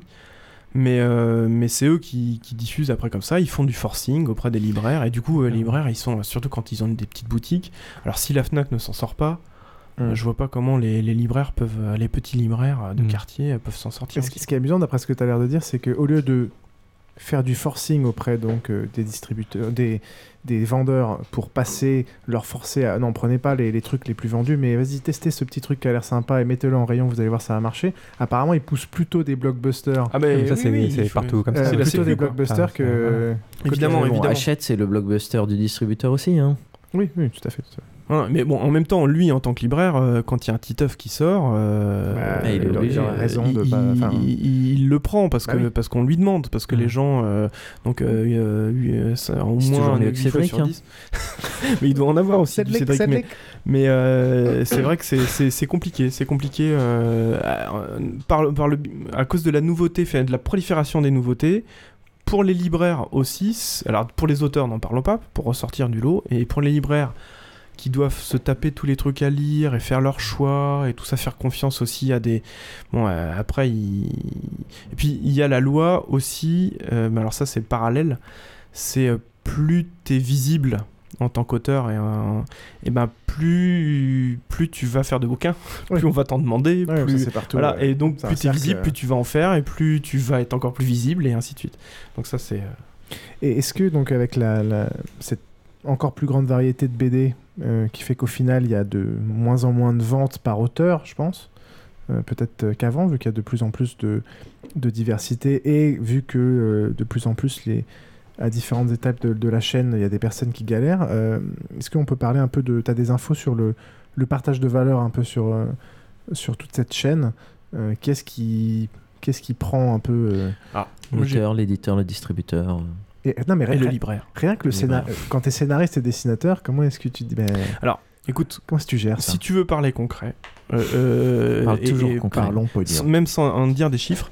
euh, mais on peut dire des chiffres, on peut dire, bah bon, écoute, un album de bande dessinée chez un gros éditeur, un 46 planches classique. Par euh, exemple, prenons Vent d'Ouest pour une trilogie.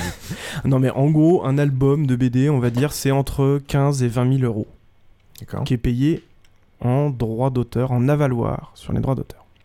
Euh, c'est parfois plus pour des gros auteurs. C'est-à-dire que euh, ça, c'est ce que l'auteur va toucher Voilà, ça se partage donc généralement entre le scénariste et le dessinateur. Si l'auteur est tout seul, c'est il prend tout. Si c'est scénariste dessinateur, c'est euh, généralement un, un tiers, deux tiers, Et- 70-30 on va dire. Et rapporté à une BD à 15 euros, disons, euh, l'auteur, il va toucher combien? Alors euh, l'auteur sur les contrats généralement, mais ça c'est même pour les gros auteurs, Mhm. c'est euh, généralement 8%.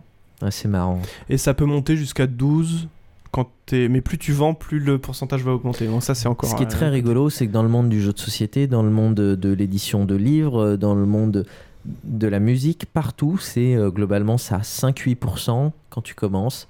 Ouais, Euh, tu- ça, après, tu peux monter à 10. Et c'est rigolo, hein, parce que tous les médias, c'est toujours euh, l'auteur enfin, finit toujours Donc par là, toucher ce Là, pourcentage. on parle d'avaloir sur les Mhm. droits d'auteur. Et C'est une avance C'est une avance. Remboursable en cas d'échec Non, non, jamais. Enfin, sauf chez les escrocs, mais non, normalement c'est dû. Et euh, je ne connais pas, personnellement, d'auteurs qui touchent des droits Après. après. C'est-à-dire que les Qu'il y a ventes eu assez de sont- ventes qui ont dépassé Voilà, la loi. exactement. Donc il faut, pour expliquer aux auditeurs, il faut dépasser un certain nombre de ventes pour euh, que cette avance soit. C'est comme un compte bancaire, euh, comme donc c'est vraiment une avance sur les droits d'auteur. Et au bout d'un, donc euh, euh, concrètement, si on touche, euh, on va dire 1 euro par livre et qu'on a touché 10 000 euros, il faut vendre euh, 10 000 un livre pour toucher le premier euro de droit d'auteur. Donc au final, vu le marché actuel, c'est quasiment un forfait. quoi. C'est-à-dire que tu prends tes avaloirs et puis en cas de- en fait en gros les contrats te protègent En cas de succès. gros boom, quoi. Voilà. Et euh, mais moi je ne connais Enfin, j'en ai croisé des auteurs. euh, On en que- parle, on en croise, on sait pas trop. Non, mais bon, euh, Zep, il touche des droits d'auteur, mais il pense, touche aussi des gros avaloirs. Mais, euh, mais il, il arrive encore à toucher des droits d'auteur, plus les produits Mm. dérivés et tout ça, n'en parlons pas. Mais, mais c'est vrai que personnellement, je, je côtoie pas mal d'auteurs, j'ai des copains qui sont auteurs. Je n'ai pas, de, dans, à ma connaissance, de copains qui aient touché le moindre centime de droits supplémentaires au-delà de, de leur avance. Bon, après, l'avantage, c'est que ça donne une certaine visibilité de tes revenus, quoi. Bah oui, Si on veut alors après, si tu peux avoir des, des, des- des bonnes surprises, mais euh, si tu vends beaucoup, mais bon, euh, voilà, concrètement, donc un, un album de BD en moyenne, aujourd'hui, quand tu publies un album, quand tu es un jeune auteur qui démarre, on va dire que euh, tu vas être publié à entre 2000 et 5000 bouquins, on va dire, qui sont sur le marché, et t'en- si t'en vends euh, la moitié, c'est pas si mal. Voilà, D'accord. on va dire ça comme Et ça. alors, donc quand tu fais de la prépublication chez Okapi, t'es payé par Okapi et t'es payé ensuite euh, pour l'album? Voilà, sauf que j'étais pas payé la même chose parce que les, les albums, les, euh, les planches sont déjà payées. Mais euh, pour moi, c'est une super euh, opération parce qu'en effet, je suis payé à la planche et je suis quand même repayé un, un petit peu en avance sur euh, simplement euh, retrier mes planches, les mettre dans l'ordre et faire un petit peu quand même de dessin autour, euh, la couverture et compagnie. Mais c'est après c'est republié. Mais même sur ces albums-là, je n'ai pas touché un centime. Donc Alors, une question pour toi et ensuite une autre pour Tim. Si, donc là, c'est bien, on se dit pour un auteur un peu reconnu, euh, euh, 15-20 000 euros.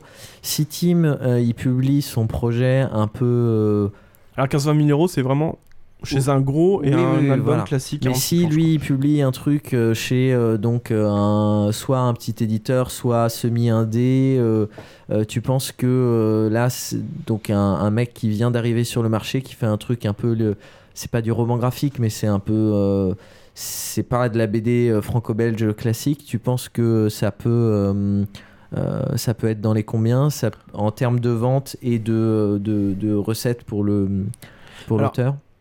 Alors, en termes de vente, euh, alors je connais pas euh, encore bien le, le blog de, de Tim et la fréquentation et tout ça, mais c'est vrai que l'effet internet a, a pas mal chamboulé les choses en termes de vente après Mhm. derrière.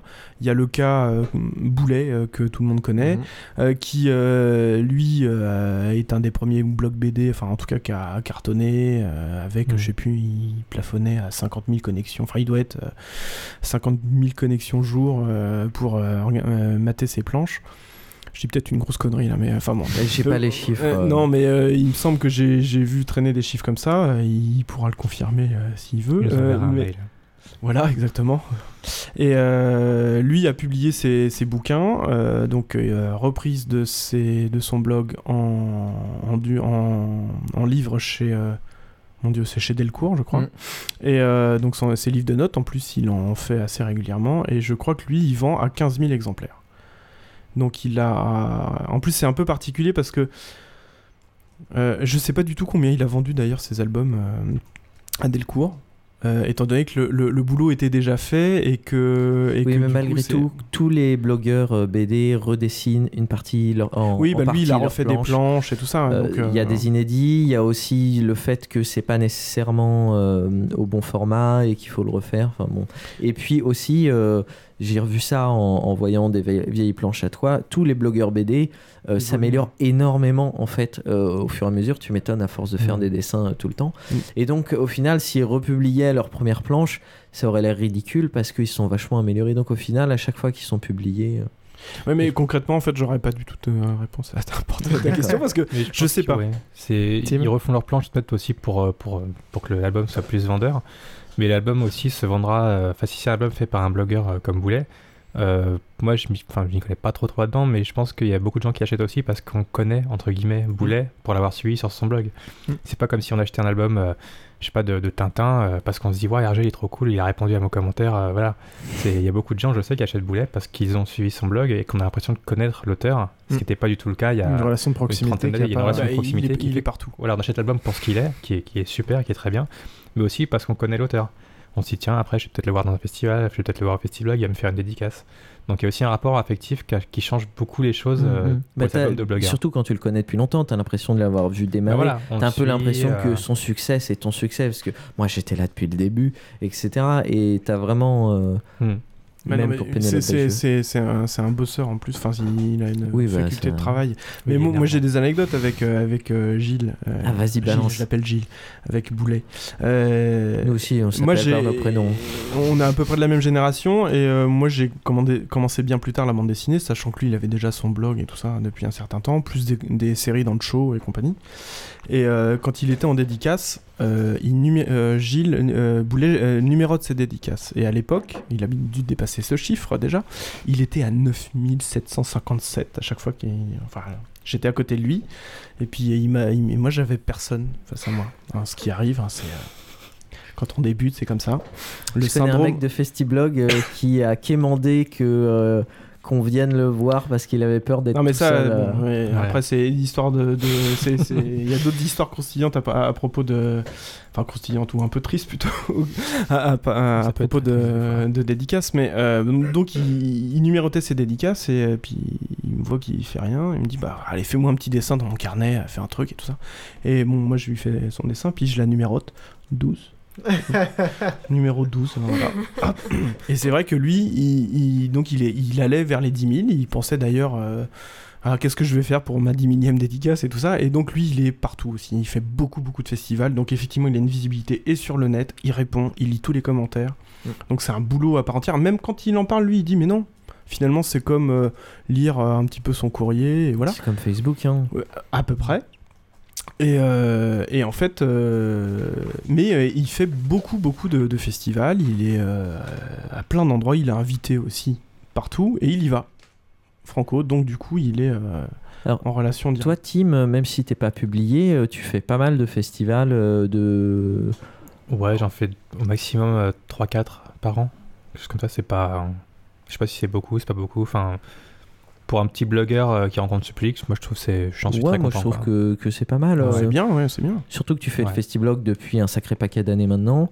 Ouais. Et euh, c'est rigolo. Et alors, comment. Enfin, c'est rigolo qu'il y ait des gens qui te contactent. Et comment ils te contactent justement euh, C'est parce que euh, quand il y a la mairie de Plouc Plouc les Oies qui, qui te demande de passer, c'est parce qu'ils connaissent ton blog C'est parce qu'ils connaissent des, des, un groupe de blogueurs Ouais, c'est souvent c'est comme ça. Je reçois un mail. Bonjour, je travaille pour me- comme bénévole pour tel festival dans, dans- dans telle ville. Et on invite euh, des auteurs de BD et cette année des blogueurs. euh, et donc on a pensé à tac, tac, tac. Et vous, est-ce que ça vous dit de venir Euh, Voilà. Puis après. Tu sens que souvent c'est des lecteurs ou? euh, des fois, oui, oui, ils connaissent quand même euh, ce qu'on fait. Quoi. Après, des fois, c'est des bénévoles qui connaissent pas trop euh, notre travail, mais qui font partie de l'organisation et qui se chargent de contacter les auteurs, même s'ils connaissent pas. C'est plutôt les gens qui dirigent le festival qui connaissent les auteurs. Hmm, D'accord. Bon, c'est quand même sympa aussi. Là aussi, on parlait de l'impression de, de, enfin, la relation affective avec euh, les blogueurs. Euh, finalement, euh, si quand tu es un bénévole, tu peux proposer un mec que t'aimes bien, ça c'est chouette. Et l'autre question que je voulais te poser, c'est puisqu'on parlait d'argent, toi tu es sur Overblog, tu m'avais déjà raconté que tu avais des bonnes relations avec les gens d'Overblog. Ouais. Euh, Est-ce que euh, ils te rétribuent financièrement? Est-ce que tu as une contrepartie à leur donner tout ce contenu euh, Euh, bah, j'ai une pub en haut à gauche euh, du, du blog qui me rapporte assez pour payer euh, l'hébergement. Et des fois, euh, un ou deux billets de train euh, pour des déplacements de festival, euh, parce que tous les déplacements ne sont pas défrayés. Mais euh, enfin, un déplacement que je paye avec l'argent des pubs du blog, euh, moi ça, ça me va, quoi. C'est l'argent qui est réinvesti, euh, donc il n'y a pas de. pas Ouais, donc c'est un petit bonus. euh. Ouais, c'est un bonus. Enfin, pouvoir payer un billet de train avec euh, les pubs sur son blog, moi je trouve ça marrant, quoi. Ouais, d'accord. Et t'as vu, euh, t'as vu que si ça évoluait vachement le, le système de la publicité, enfin si euh, ça stagnait depuis des années, si ça augmentait ou? Euh, bah, J'en vois de moins en moins en fait sur les, sur les blogs parce qu'il y a, euh, il y a de plus en plus Les de trucs. comme- Il y a des antipubs, il y a beaucoup d'adblocks. Euh, la pub, moi chez moi, je la vois même plus. Je sais pas comment faire pour la, pour la revoir. Donc je sais pas quelle pub il y a sur mon blog. Euh, il faudrait que je réinstalle Internet Explorer pour voir euh, ce qui se passe. Mais euh, et euh, donc ouais, je, je sais pas trop comment ça se passe au niveau de la pub euh, concrètement quoi. Je sais qu'au départ, on pouvait choisir une série de 10 thèmes sur Overblog pour un peu cibler. Et puis après, on a on pouvait plus choisir, donc je faisais une page qui, pour peu que je fasse, euh, enfin pour peu que je fasse une note sur, qui dénonce, je sais pas, là, les écoutes du gouvernement, euh, trucs comme ça. J'avais une pub en à gauche qui disait, euh, qui, qui vendait des, pu- des, des caméras de surveillance. donc on pouvait pas trop choisir ce qui apparaissait. Donc voilà, des fois je reçois des mails de, de gens qui me disent, Eh, euh, sur ton blog il y a de la pub pour un truc pas cool et tout, et je suis ah bah désolé mais euh, je choisis pas. Donc euh, prends AdBlock et comme ça tu la verras plus. Et euh, tes relations avec, avec Overblog, ça consiste en quoi? Ils sont. Je les ai vus pour, un, pour le Web 2, c'est une espèce de festival de, de rencontres de tous les gens qui bossent sur Internet. C'est comme, enfin, par exemple, c'est comme ça qu'on peut voir mettre un, un vrai visage et un physique sur des gens qu'on voit jamais dans l'année, quoi. Mhm. Donc c'est comme ça qu'en 2008 ou en 2009, comme ça, j'ai j'ai rencontré de- deux personnes de chez Overblog qui sont devenus de, de bons contacts. Et euh, du coup, ouais, c'est c'est bien de pouvoir rencontrer, d'avoir des, entre guillemets, des, des relations de travail. Euh, ça peut aider quand il y a un problème de, de litige, de dif- diffamation, de trucs comme ça. Ça facilite les choses, quoi. D'accord. Pour pouvoir discuter avec Tim Cook, tout ça. Tim Cook, non, quand même pas. Et t'as- t'as beaucoup, enfin, tu, plusieurs fois, tu parlais des commentaires et des, de diffamation, etc., et de, de hacking. T'as eu tant de réactions de ça euh, violentes euh, Sur Cup Ouais, ou sur. Ah, hacking, c'était Glockland, mais. euh, Oui, ça, c'est- ça, c'était Enfin, encore euh, autre chose, mais, par, mais par contre, des, des commentaires euh, critiques et euh, négatifs, euh, j'en ai de moins en moins en fait. Et euh, enfin, c'est un truc que j'ai constaté euh, général, c'est que j'ai l'impression qu'il y a beaucoup, beaucoup moins de fréquentation, de fréquentation euh, des blogs BD maintenant, Mhm. depuis un ou deux ans. Alors, j'en- pour en avoir un peu discuté avec euh, d'autres blogueurs, j'ai l'impression que c'est Facebook euh, qui a tout bouffé. Donc, Facebook a bouffé les, les forums, les sites, euh, les blogs. Du coup, en fait, maintenant, je vois même des gens qui font des, des pages Facebook pour leur blog où ils mettent leurs dessins et sans faire de site du tout. Ils se, on fait tout, tout se passe sur Facebook et du coup, il n'y a plus rien sur, euh, sur le blog. Par exemple, je mets, je mets un dessin sur le blog, j'aurai trois commentaires sur le blog, mais par contre, j'en aurai qu'un sur Facebook. Hmm. Parce que Facebook a un super côté euh, convivial, malgré tous les défauts qu'on peut y trouver. Bah, tu as le partage, quoi. Mais voilà, il y a le partage, mais les gens iront plus commenter euh, de manière conviviale une page Facebook qu'un blog. C'est con parce que c'est sur le blog qu'il y a l'auteur, quoi. Et puis rien qu'avec Oui. l'abandon de Google Reader, etc., euh, t'as des gens comme Ah moi oui, qui ça, ont, ça- pas, qui ont Voilà, pris il y 10 a- minutes ouais. à retrouver un agrégateur euh, Voilà. euh, de flux, et résultat, bah, Facebook. Tous les Moi, flux t'as- RSS maintenant sont T'as plein de RSS que. euh, donc je les ai gardés, mais euh, tout le côté social de Reader, Mm. où euh, tu partageais avec des potes euh, des flux RSS, donc t'en découvrais des nouveaux. Euh, moi, il y en a plein que j'ai perdus, donc c'est Voilà, un peu con. et- mais c'est vrai qu'au niveau des commentaires, au début, j'avais beaucoup de critiques, euh, enfin négatives, mais en tout cas constructives. Et maintenant, j'en ai de moins en moins. Et genre, je sais pas trop à quoi c'est lié.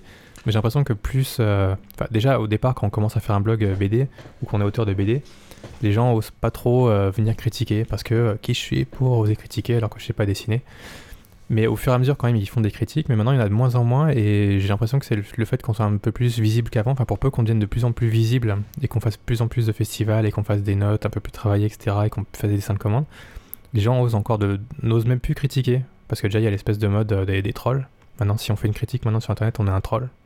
Voilà, si, on fait une critique, c'est qu'on est un connard. C'est euh, c'est une espèce de loi qui fait que si quelqu'un vient dire oui, là, quand même, t'aurais pu mieux composer ta page, t'as 10 connards qui vont arriver qui vont dire ah, c'est quoi ce troll de merde? Donc, on a vraiment, il y a, une espèce d'inhibition qui fait que plus personne n'ose rien dire. Enfin, je le vois sur Facebook, je le vois sur les blogs, je le vois, je le vois un petit peu dans les festivals et encore, il y a des gens qui n'osent pas critiquer Boulet parce que voilà, c'est Boulet.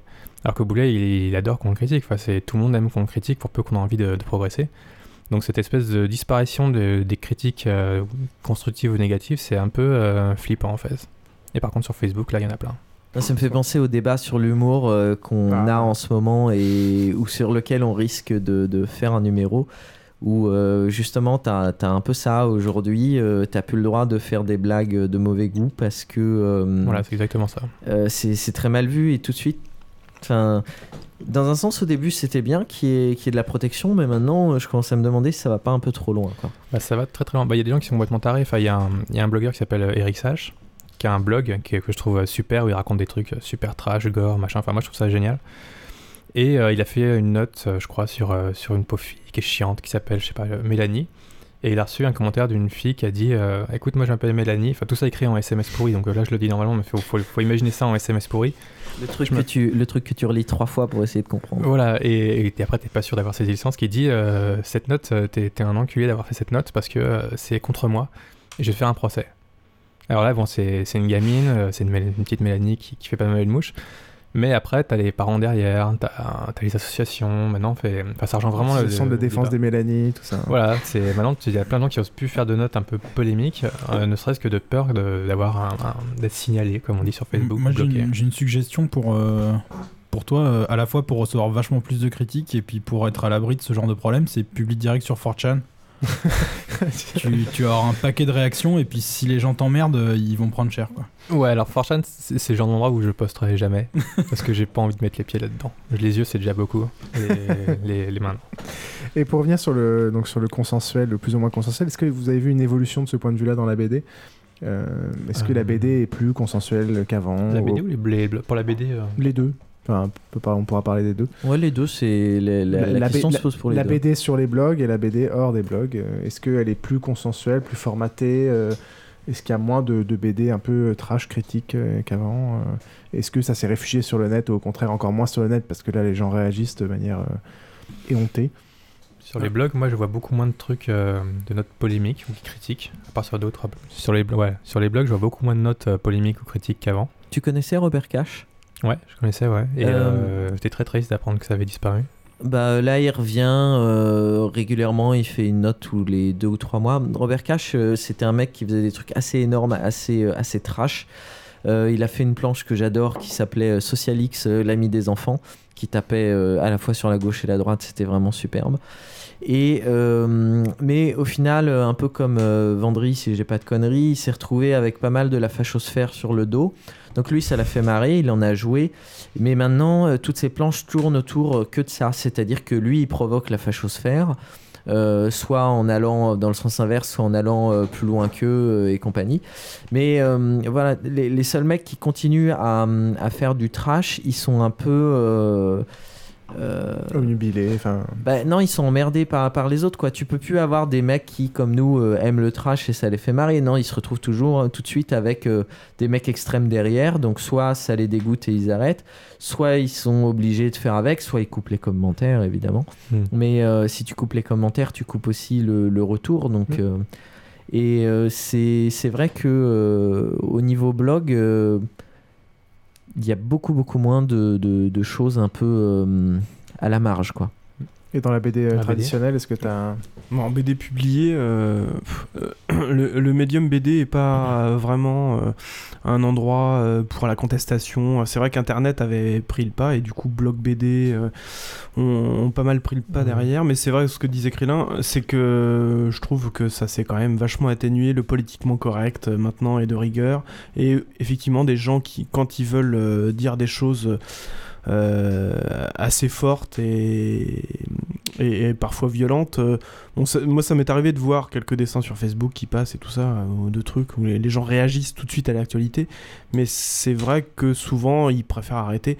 Euh, alors moi, je suis un- d'une génération un, un- un petit peu plus, euh, je suis un petit peu plus âgé que vous, et c'est vrai que il y avait un auteur hein, que j'adore, euh, qui lui a beaucoup profité au début d'Internet, euh, c'est Manu Larsenet, que vous Mhm. devez connaître, qui lui, euh, à un moment donné, euh, a été pris pour cible, euh, effectivement, par la fachosphère et tout ça, et qui lui a décidé carrément d'arrêter. Il a dit, bon ok, moi j'arrête, euh, stop, euh, j'en peux plus.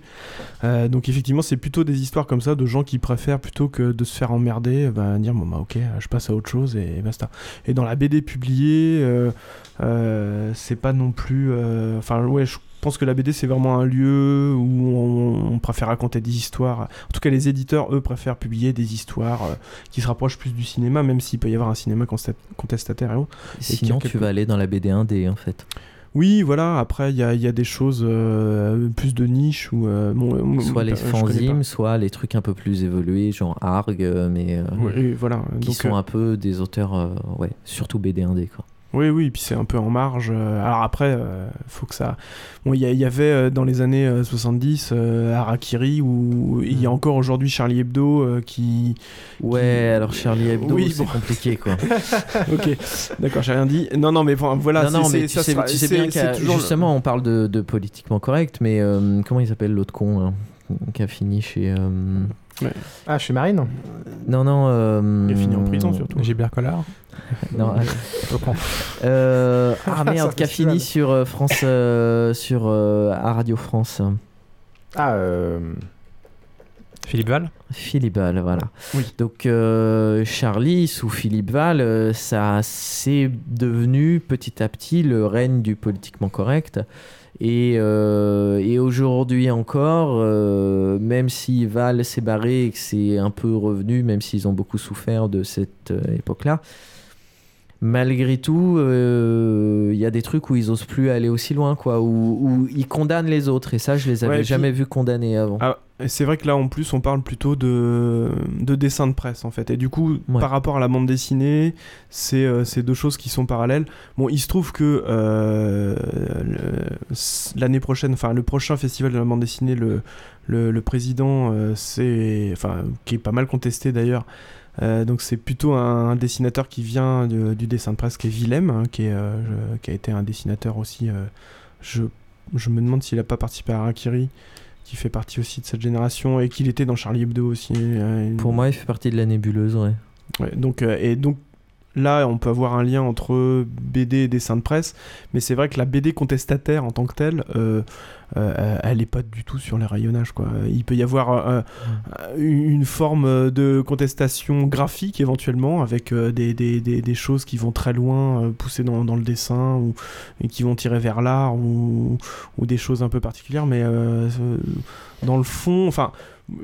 alors- ou alors je, je connais pas assez mal en fait ce, ce milieu-là, donc je vois pas trop euh, de, de Au final, contestation dans le métier. avec tout ce qu'on vient de dire, j'ai l'impression que l'illustration de presse, enfin, on, on pourrait beaucoup comparer euh, ce qui se passe sur le, le blog, euh, les blogs avec l'illustration de presse. En fait, c'est assez Bah, c'est vrai les- que les toute la vague, tous les jours, euh, Wittberg. euh, Bah, c'est souvent. Alors après, c'est soit des planches de BD qui n'en finissent pas, qui, Mhm. qui, qui sont pas arrêtées du tout par la page, et soit effectivement ça se rapproche plus du, du- du dessin de presse. Euh, là, tu Mhm. cites Martin Wittberg, euh, il y a euh, tous les, les blogs un peu girly où c'était plutôt de la note quotidienne qui Mhm. se rapprochait aussi du dessin de presse avec Pénélope Bagieux, Margot Motin et, et, et d'autres qu'on suivi aussi.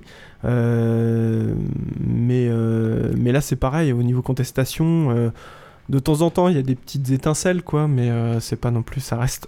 Alors, je voulais en venir justement, puisqu'on parlait, euh, euh, puisqu'on parlait de, de, de consensuel, euh, justement à la mode Pénélope Bagieux, que je rapprocherais aussi de, de Laurel en fait, euh, qui sont arrivés euh, sur euh, des, hum, voilà, des histoires très gentillet et compagnie. Moi, je suivais Laurel, j'ai bien aimé un moment, puis après, ces histoires de cœur, ça m'a un peu saoulé.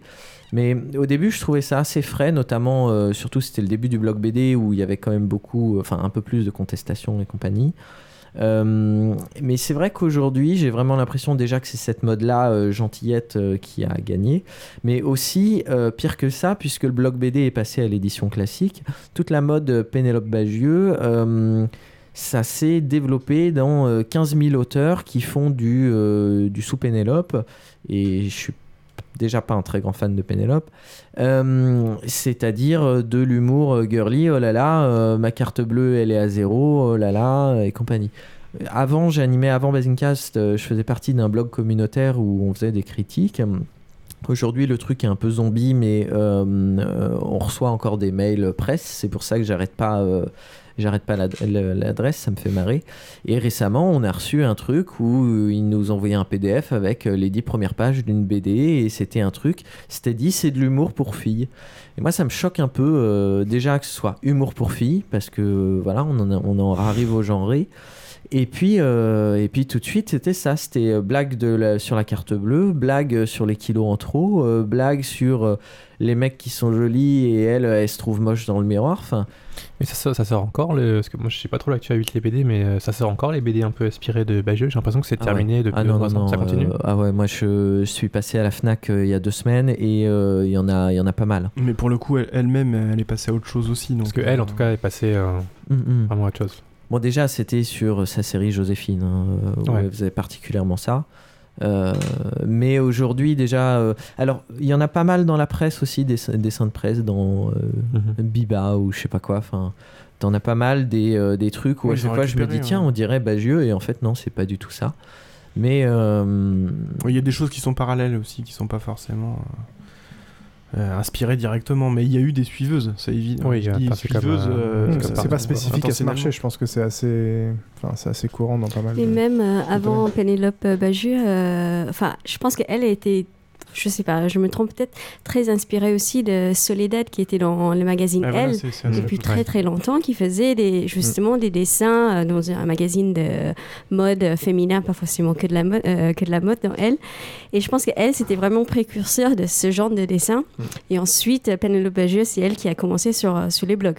Donc, c'est vrai que, enfin, moi, je comprends, euh, c'est quand même euh, Pénélope, elle a commencé vraiment sur les histoires des filles, où elle parlait de- d'histoires d'amour, euh, beaucoup de la mode, enfin, du shopping, et ça intéresse. Forcément, c'était au même temps que les blogs de mode, quand les blogs de mode euh, étaient enfin, très très. Ça, euh, moi, j'ai pas suivi du tout, c'est marrant. ah ouais, mais tu vois, c'est un autre monde, quoi. Moi, je connaissais, euh, enfin, moi, j'étais présent euh, à cette époque-là, donc euh, je pense, je pense que si, il y a un public plus féminin euh, qui, qui suit ce genre de BD et qui, qui achète. euh, Mais ça, ça continue. ça, c'est sûr. Et Comme, toi, euh, et toi, ça te choque pas euh, cette euh, nous on parle beaucoup de ces machins-là, euh, le problème des genres, le fait que euh, les garçons ça joue aux Si action on pouvait man. garder et- ce débat. Non, ça, ça, ça me choque pas, mais euh, après, c'est vrai que c'est vite saoulant, quoi. C'est vrai qu'au euh, au départ, c'était très frais, c'était c'était différent, et puis après, quand c'est que ça, et puis c'est vrai, il y avait beaucoup d'auteurs, enfin, de euh, dessinateurs euh, qui suivaient derrière, donc après, c'est tout le temps la même chose, donc euh,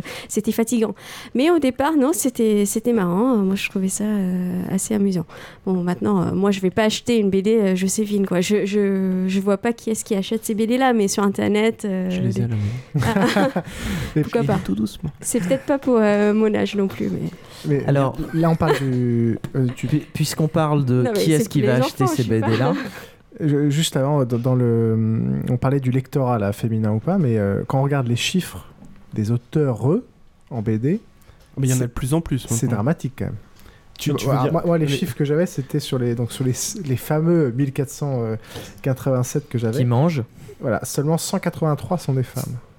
Bah, ça a tendance quand même à s'inverser pas mal. Euh, moi, j'ai l'impression, hein, parce que j'en Ouais, Quels étaient les chiffres plus. 5 ans avant, quoi Ouais, c'est- je pense que ça a pas mal bougé. Oh, ça va, hein, tu vas pas non plus.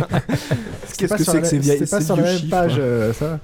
Mais euh, non, je pense que ça. euh, Enfin, il y a de plus en plus d'auteurs, euh, d'auteurs E avec un E, euh, qui, euh, qui publient, qui sont euh, dans. Le... Bon, ça reste quand même. euh, là, je parle de mon point de vue d'auteurs publiés euh, en album classique, on va dire.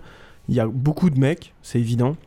Mais il y a de plus en plus de nanas. Et elles se font en plus une, une place, euh, comme elles sont encore pas si nombreuses que ça, mais euh, elles sont aussi sur le devant de la scène. Il y a, y a- y a plein d'auteurs talentueuses qui sortent et qui, qui vont aussi bosser dans des trucs hyper classiques, de BD classiques, euh, de SF, de, de fantasy, et aussi dans les trucs girly. Et puis à côté, enfin, il y a, y a- il y a des choses très variées. Ça, ça fait partie d'une culture aussi comme ça qui a évolué, et c'est plus alors, si vous cherchez euh, des, des filles euh, qui euh, ne sont pas girly, mais qui sont vraiment féminines, un peu comme euh, le genre euh, Cosette de la, hum, du blog BD, je vous conseille toujours Chat et Tanks, qui sont quand même les, Ouais, mes deux références depuis des années.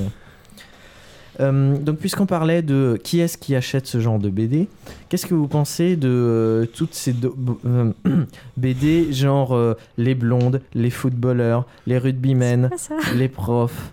Ah, tu connais pas ça? Non. Euh, Par exemple, aussi, t'avais la, la, hum, les BD TF1, genre euh, la BD sur Moundir, véridique. hein. Moundir, c'est Colanta.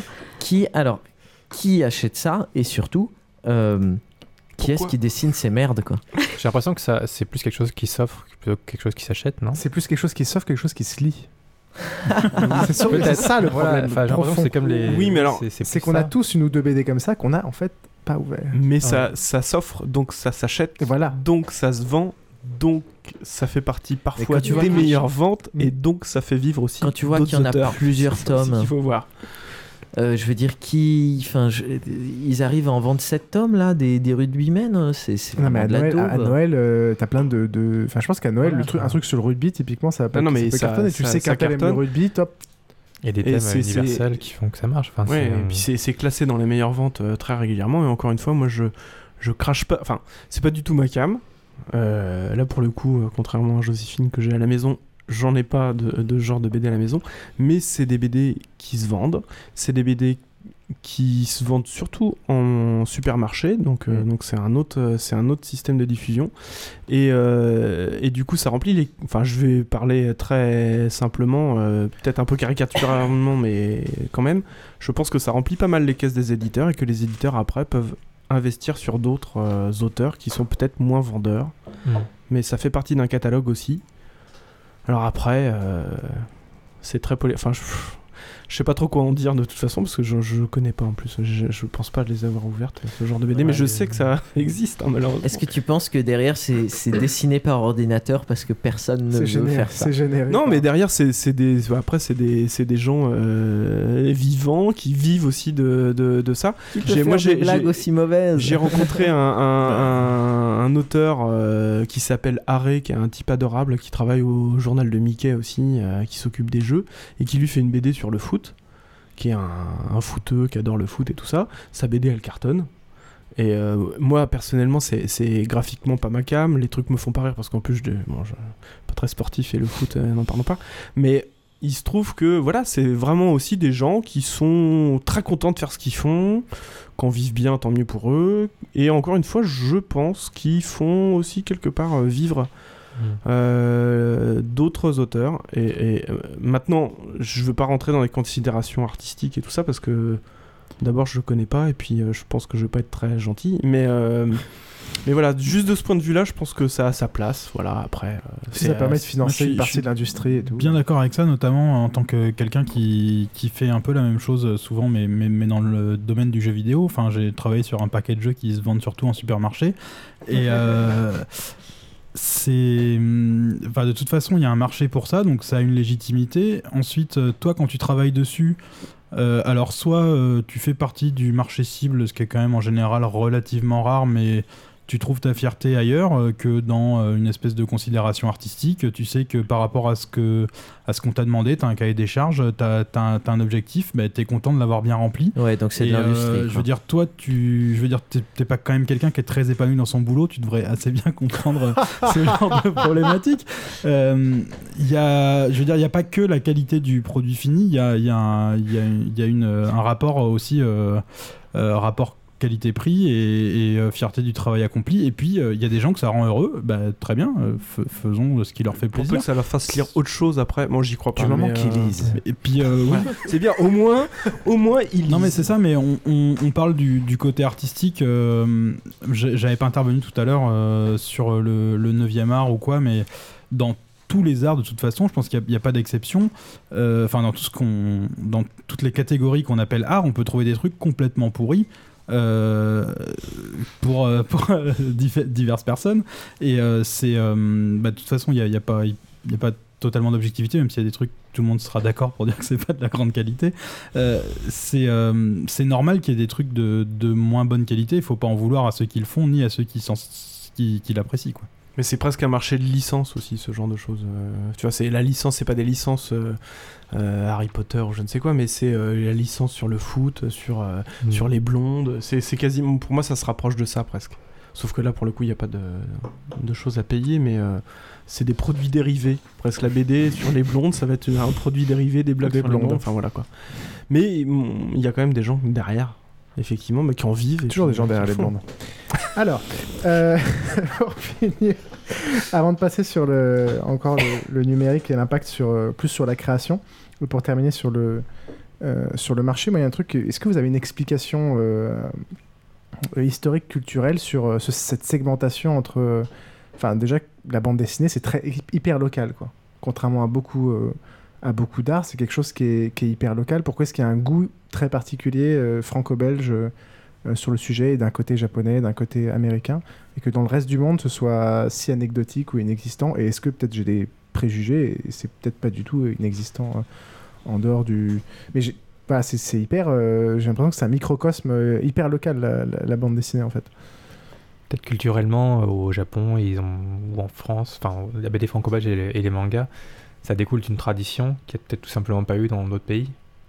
Enfin, euh, Écoute, euh, je sais pas. Je sais qu'en Espagne, euh, ils ont pas mal de mm, les TBOs, donc les comics, enfin les, trucs en, une bande. Euh, ce qui s'est déporté ensuite en Amérique latine avec Mafalda, je crois que c'est argentin. Mais moi, j'ai quelques BD dans ma bibliothèque qui sont des BD espagnols qui ont traversé la frontière. Donc, euh, oh, il y avait un, y a un auteur euh, récemment qui a fait un super truc. euh, je saurais plus me souvenir de, du nom, mais il racontait son enfance euh, dans un, une pension à l'époque franquiste. C'était vachement bien. Il y a Ombre de, euh, merde, j'ai pas révisé. Donc, pour le Bref. coup, ça reste assez européen. euh. Ouais, contrairement au cinéma, euh, Après, au roman, etc., j'ai c'est- l'impression que ça s'expo... enfin, en tout cas, que ça bouge beaucoup moins, à part euh, trois grands axes. euh, euh, Bah, qui bah, sont en train de se regrouper hein, après si tu si tu vois enfin les gens qui lisent de la BD en France aujourd'hui ils vont lire aussi bien du comics américain Oui, que euh, du manga et ils vont s'intéresser à du franco-belge classique Ça, c'est Euh, question. c'est Par un- contre, c'est c'est, euh, en fait je saurais pas répondre aussi à la marrant, question mais euh, suffit de pas aller très loin des fois pour qu'il y ait plus tôt de BD. Enfin, Oui. euh, sur son blog, Kak, il est allé en Albanie et en Slovaquie. Et euh, bon, la Slovaquie, c'est peut-être un petit peu plus loin, mais l'Albanie, c'est quand même euh, juste à côté de l'ancienne Yougoslavie. euh, en face, c'est l'Italie. Et là, Mm. là-bas, il y a juste pas de BD. Ça n'existe pas. mm, mm, Donc en fait, c'est. culturellement, c'est- C'est pas genre Oh, en Russie, au fin fond de la steppe, il n'y a pas de BD. Non, juste à côté de l'Italie, en, Albanie, il n'y a pas de BD, ça n'existe pas. Il n'y a pas de culture comme ça. Alors pourquoi euh, On pourrait se dire aussi pourquoi il y en a une euh, en, France et pas pourquoi il n'y en a pas en Albanie. C'est vraiment euh, particulier et euh, j'ai pas trop d'explications là-dessus. J'avais une citation du d'un des directeurs artistiques du festival d'Angoulême que je trouvais assez drôle. Euh, en France, les parents ont souvent pris l'habitude de laisser leurs enfants dans le rayon BD des supermarchés quand ils font leurs courses. Le résultat, c'est que les enfants deviennent sensibles à cet art. Et au début, je trouvais ça totalement con. Et en fait, c'est vrai que le nombre de- d'entre nous qui, enfin, qui ont fait ça dans un supermarché ou qui ont passé un gros temps à la Fnac. Fnac, assis par terre. À lire les que blondes. Voilà, pendant qu'il y avait des, des- Non. Pas les blondes, il fallait un peu plus de boobs euh, pour, euh, dans un coin. Pour toi, t'allais intéressé. lire Manara, quoi. Exactement. Euh, au Carrefour, hein, et, et- et c'est vrai que je, c'est, trouvais ça assez, euh, au final, pas si, euh, pas si faux, mais il doit y avoir quelque chose en plus dans l'histoire et dans la culture qui, qui explique ça. Mais qui. Dans, dans le nord, euh, en Norvège, en Suède, etc., euh, à y réfléchir, j'ai pas du tout vu de, de bande dessinée cartonnée dans les magasins. Par contre, euh, là-bas, c'est une institution. Les... Alors, soit les BD, les pages de BD dans les. euh, dans les hum, euh, comment? Dans les journaux, soit euh, des petits magazines. Alors, ce qu'ils ont énormément, c'est euh, Tommy et Tigern, donc euh, c'est-à-dire. merde, j'ai oublié. Calvin et. Hobbes. Calvin et Hobbes, merci. Ils ont pas mal de, de. Alors, ils ont pas de Mickey, mais ils ont toute la famille de Donald. Alors là, euh, Donald, Picsou et compagnie, ça a énormément de succès, mais j'ai quasiment pas vu de, de Mickey euh, sur place. Ils ont euh, quelques trucs américains un peu pourris, euh, mais tout mélangé. Ils ont du Fifi Brandacier aussi. hein. J'en ai vu quelques-uns, je me souviens. Ah, c'est possible. euh. Enfin, c'est suédois, donc c'est peut-être pour ça que. Ah, ouais. Ah, je sais pas que c'est celui-là. Euh, finissons avec le, en reparlant un peu de, de numérique, mais cette fois-ci moins sur la distribution et plus sur l'impact sur la, la création. Est-ce que au final les nouvelles techno, euh, d'une manière générale, ont au fil du temps influencé votre euh, façon de travailler euh, d'un point de vue créatif, à la fois dans les outils ou à la fois dans les possibilités? C'est-à-dire qu'avant on était peut-être limité à, du papier assez borné, et maintenant avec des choses un peu interactives. Euh, tu parlais de, de planches sans fin à un moment. Euh, je suppose que ça passe aussi par, par les outils. On parle aussi de turbomédia, alors j'ai absolument aucune idée de ce que c'est. Euh, de tout un tas de choses euh, plus ou moins le expérimentées. multimédia de la BD. Donc d'un côté, il y aurait euh, l'influence sur les outils de travail pour faire de la BD traditionnelle. Est-ce que ça a une influence? Et de l'autre côté, est-ce que ça ouvre des portes d'un point de vue créatif? Euh, En même temps, notre invité qui sert le plus d'internet dessine au feutre, donc. euh, Non mais justement, c'est ça qui est, ça qui est marrant, c'est que souvent quand on va euh, dans des trucs très techno, au final, on, on vient à des, des choses hyper Bah, ça, ça dépend pourquoi on y va. Enfin, on peut être sur internet, mais euh, en ayant envie juste de montrer ces planches euh, qu'on a fait sur papier et qu'on a scanné. Mm. Après, moi, je sais que euh, par rapport à ce que je faisais avant internet, ça a changé le sens de, de lecture en fait en vertical. Par exemple, maintenant, enfin, quand je fais mes, mes BD, je réfléchis à comment on va les lire euh, de haut en bas, alors qu'avant, je me prenais pas la tête. Enfin, avant, c'était plutôt euh, classique, euh, la planche en haut à gauche et puis ensuite en bas à droite.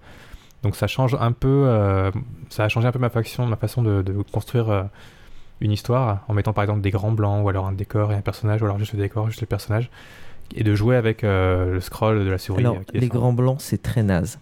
Parce que. tu voulais un retour c'est bien. Parce que parfois, tu te demandes si euh, ton navigateur il a tout chargé. Alors, t'attends 15 secondes, oh, tu passes sur un autre onglet, tu reviens une minute après. Ah bah non, le grand blanc, euh, en fait, il doit être fait pour. Ouais, alors dans ce cas-là, c'est qu'il y a un problème, de, c'est la BD qui a été mal faite et il y a un problème au niveau de la lecture et de la lisibilité. Mais en principe, ça doit passer euh, tout seul et ça se passe très bien. Mais, ouais, euh, non, mais quand t'as du blanc, moi quand j'ai du blanc, j'attends, tu vois, comme un con. Et bah, tu fais CTRL A et tu regardes si tout est bien affiché ou pas.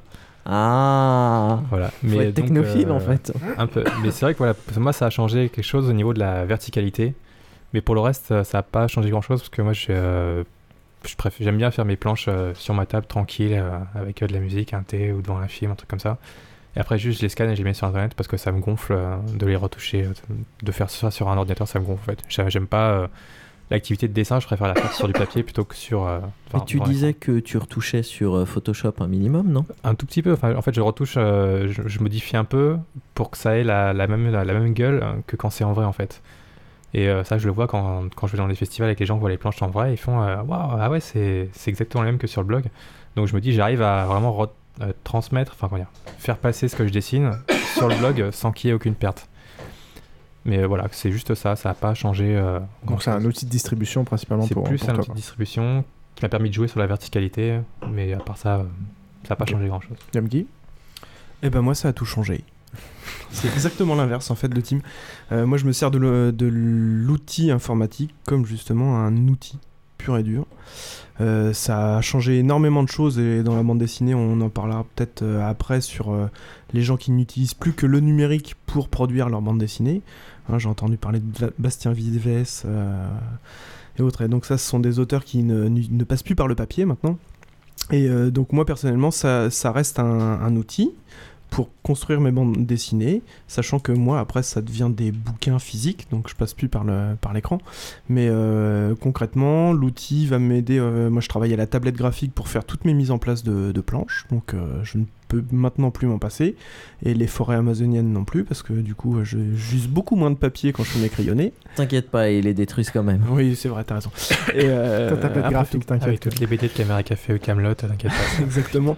Et, euh, et, et après, euh, ça c'est aussi le cas pour, euh, je saurais pas donner un pourcentage, mais pour énormément de bandes dessinées, la mise en couleur sur ordinateur est maintenant un incontournable euh, en tant qu'outil. Et, et parce que c'est facile, c'est rapide, c'est efficace. On, si on renverse notre pot d'encre, ouais. euh, euh, ben, euh, CTRL fait Z et puis Z, voilà. Donc moi c'est devenu un outil, même si je travaille toujours en traditionnel, puisqu'une fois que j'ai fait ma mise en place sur palette, je fais des tirages, ensuite je travaille à la mine de plomb et, euh, et à la table lumineuse, je renumérise derrière, je retravaille légèrement sur Photoshop, je nettoie on va dire plutôt, et après je mets en, je mets en couleur euh, en en rajoutant par-ci par-là des petits effets pour euh, tout ça dans le sens du livre euh, avant tout. Alors là pour le coup c'est aussi l'inverse de Tim puisque moi je travaille vraiment mes pages en plus donc euh, parce que pour moi c'est la finalité va être l'objet euh, physique, les pages qu'on va tourner et tout ça donc. euh, Et donc tu fais aucun euh, storyboard euh, papier? Euh, j'ai Genre, des euh, carnets où je fais des micro storyboards. J'ai Ouais. tout- toutes mes recherches de personnages et autres qui sont, qui sont sur carnet, mais après toutes mes mises en place sont faites sur tablette graphique. Et donc du coup ça permet de effectivement euh, comme moi je travaille sur des histoires donc euh, alors c'est pas le cas sur, euh, sur tous mes projets mais sur, euh, sur Chambre Noire ça a été le cas. Là c'est euh, euh, je, fais, je peux faire ma mise en place de texte, euh, je peux changer totalement mes, euh, Hmm. mes, mes tailles de cases, euh, si- s'il y a une case qui va pas, puis je redessine. Bon, maintenant, en plus, avec les nouvelles tablettes, euh, on est assez proche du dessin. Enfin, c'est-à-dire que les nouvelles tablettes euh, Wacom, euh, Ouais. pour pas citer de marque, Ouais, ça, les tablettes écran, hein, sont euh, qui, qui, euh, qui permettent comme ça tout de suite de dessiner en direct. Bon, maintenant, c'est vrai que on parlait de, de mes étudiants, de la jeune génération qui arrive. Euh, Il y en a de plus en plus bah, qui euh, finissent par se passer complètement du, du physique. Et ça pose d'autres problématiques après aussi euh, au niveau de... On parlait de 9e art. là, c'est un, un art qui va être complètement dématérialisé. Il n'y a plus d'originaux, contrairement à toi où tes originaux, où tu essayes d'aller au plus proche dans ce que tu vas rendre à l'écran. Euh, finalement, les gens qui travaillent après en numérique, parfois pour faire du- des bouquins derrière, n'ont plus du tout euh, le- euh, de rapport à l'original. Euh, et, et du coup, c'est c'est pas inintéressant. Enfin, c'est c'est particulier la, la problématique que le, le fait de ne plus avoir de, de rapport comme ça au, au physique, au, à l'encre qui va ta- tacher les, euh, euh, le papier Ouais, ou même au crayon. qu'on soit un peu tactile, en fait, on est un peu perdu, quoi. On perd quelque chose. Voilà, bah, après, il y a des auteurs qui s'en débarrassent complètement, qui n'ont pas du tout de, de scrupules, ou, ou- et ça, ça, ça permet aussi plein d'autres choses. Quoi. Finalement, c'est comme euh, le débat entre euh, le vinyle, le CD d'un côté, et puis le CD et le dématérialisé de l'autre, où euh, les anciens ils disent bah ouais mais la pochette vinyle ça avait quand même une autre gueule que le CD. Et euh, ouais, mais alors la là, t'as- t'as un suivante- rapport, si tu veux, physique à l'original. Ça, ça pourrait, euh, si tu veux comparer quelque chose par rapport à la musique, c'est plutôt par rapport au concert, si tu veux, que tu vas, que tu vas reproduire. Alors, même s'il y a un marché du concert aussi qui reste, euh, d'ailleurs, une source de revenus importante Mm. dans la musique. Mais, mais c'est vrai que le rapport à, au physique, à, à l'original, a tendance vraiment à évoluer. Euh, parce que maintenant, il y a des. Euh, mais, mais ça a tendance quand même à changer pas mal aussi. Parce qu'il y a eu une grande vague du numérique où des gens se sont euh, lancés là-dedans en disant Putain, c'est un outil génial, on peut faire des dégradés, youpi, on peut faire des, des, des mises en couleur euh, en deux secondes, on clique et hop, tout, ça fait une image incroyable. C'est très laid souvent les, les couleurs cheap sur. euh, Ah mais les dégradés, euh, numérique. je me bats contre généralement. Mais euh, euh, et en même temps, il y a un retour au dessin. Ça, je le vois là ces dernières années. Il y a vraiment un retour au dessin. Donc, mais c'est pas du tout antinomique en même temps. C'est-à-dire qu'on va y avoir les deux parcours parallèles. Il y a les gens qui reviennent à faire euh, des, des illustrations ou des planches de BD en ton direct avec des collages, avec des. euh, euh, et puis à côté de ça, bah, il y a les gens qui se débarrassent complètement du, du matériel et puis qui vont faire du tout numérique. Et puis, euh, et puis ça va, ça va faire des bouquins tout aussi bons, quoi. Donc, euh, mais c'est vrai que le rapport à l'original est particulier quand on travaille avec l'ordinateur. Euh, du coup, euh, euh, parce que c'est- vrai aussi dans la bande dessinée classique. Moi, j'ai découvert ça très récemment. Il y a un marché de l'original aussi. Ça, c'est encore un- autre chose. euh, où là, du coup, il y a qui est une source de revenus, qui peut être une source de revenus supplémentaire pour les auteurs, qui vont vendre leurs planches de BD originales. Et du coup, c'est vrai que quand tout est dématérialisé, un auteur euh, se coupe d'une forme de vends revenu. ta palette tu peux vendre la palette après. Moi, je vends, des- les, je vends les originaux sur place euh, dans les festivals. Ouais, mais du coup, c'est vrai que c'est. mais Moi, j'ai découvert ça en bande dessinée. Il y a une, par exemple, j'ai j'ai découvert un lieu à Paris qui, c'est- qui est une des plus grosses, ou en tout cas des, des plus célèbres, d'après ce que j'ai cru comprendre, euh, euh, galerie spécialisée bande dessinée qui s'appelle Daniel Magen. Je sais pas si, si tu connais. Qui a des grands Augustins. Moi, j'ai j'ai pénétré dans ce lieu. euh, j'ai été là-dedans. Donc, il y a. il y a il y a euh, des rangées de books comme ça qui sont, qui sont superposés les uns aux autres, rangés par ordre alphabétique. Et puis on ouvre euh, les pages et on voit des dessins d'auteurs que moi je lis, que je trouve super, euh, qui vont être à des prix euh, très variés. Et, parfois il y a des trésors. Donc là je suis tombé comme par hasard.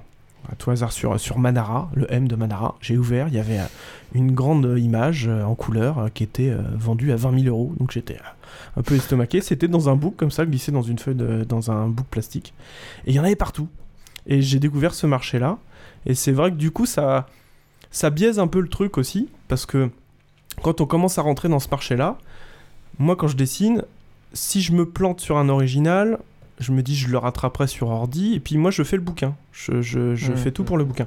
Et à la limite, mes bouquins, ou alors mes originaux, ils vont être sur des feuilles de papier pourries. Et puis quand il commence à y avoir un marché de l'original, ça biaise un tout petit peu le truc aussi. tu parce fais que tu dis, bah tiens, fais gaffe à, original, sur ton, à ton original, tu vas les ranger Peut-être que les gens, euh, ils ont envie aussi de voir euh, le, le trait raté de l'auteur et c'est pour ça Oui, alors ça, il y a aussi un autre truc euh, par rapport à ça, sur, euh, parce Comme que tu as des planches qui hein. se vendent aussi sur euh, euh, où t'as, tu vois des morceaux de scotch, les machins, les retouches de. Tipex, le papier qui a jauni, pas le Tipex et tout ça. Donc ça, c'est super intéressant aussi euh, d'un point de vue euh, graphique et puis de voir la recherche de l'auteur. Mais là, je parle d'un point de vue marché. Moi, j'ai découvert ça et, c'est vrai que là, quand, euh, j'étais dans cette galerie, euh, je discutais un peu avec les gars. Ils étaient en train de, mesurer euh, des, originaux d'un auteur que je trouve génial, un auteur d'ailleurs espagnol ou d'Amérique du Sud qui s'appelle euh, Jorge, Jorge González, je crois, ou je me rappelle plus son nom. Enfin bon, bref, qui fait des trucs superbes et qui travaille beaucoup sur ordinateur après.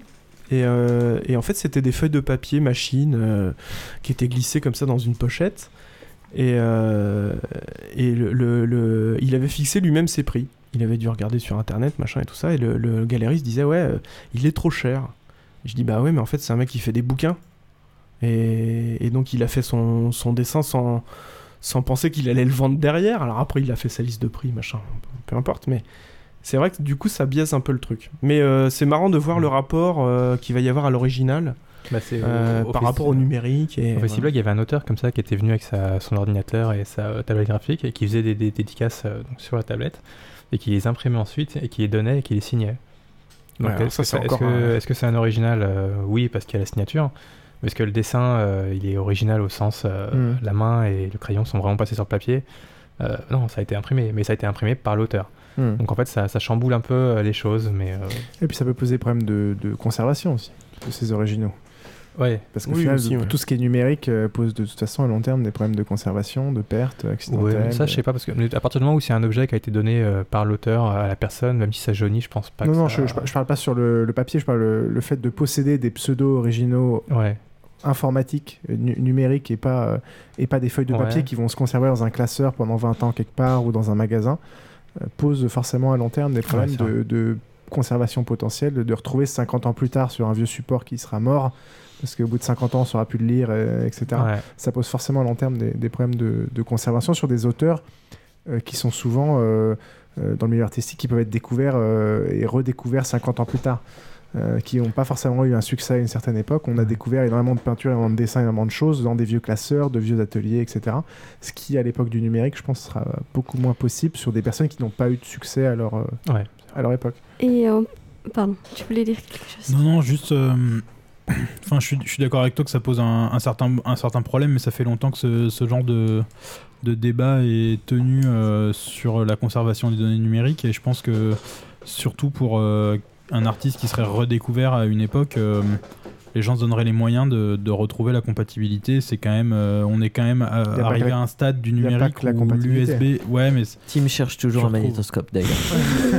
les mecs, ils ont pas euh, justement les mecs qui travaillent en tout numérique, ils ont pas tout gardé juste sur une clé USB. Je veux dire, ils ont ils ont des trucs de partout dans le cloud. Ils ont envoyé des, des- des versions à l'éditeur. C'est quand même pas non plus un truc qu'ils ont perdu sur un disque dur. Euh, Enfin, on a, je pense qu'on a des échelles de temps. euh, Enfin, Dieu sait que moi, je suis très numérique, hein, donc c'est, mais je- j'en vois les limites à des échelles de temps. euh, on parle beaucoup de photos et de, de beaucoup de choses à des échelles de temps importantes. C'est, c'est très compliqué. Ouais, mais le papier aussi. Micha. Ah oui, non, euh, on parle de numérique. Je voulais juste savoir s'il y a un marché pour les BD numériques.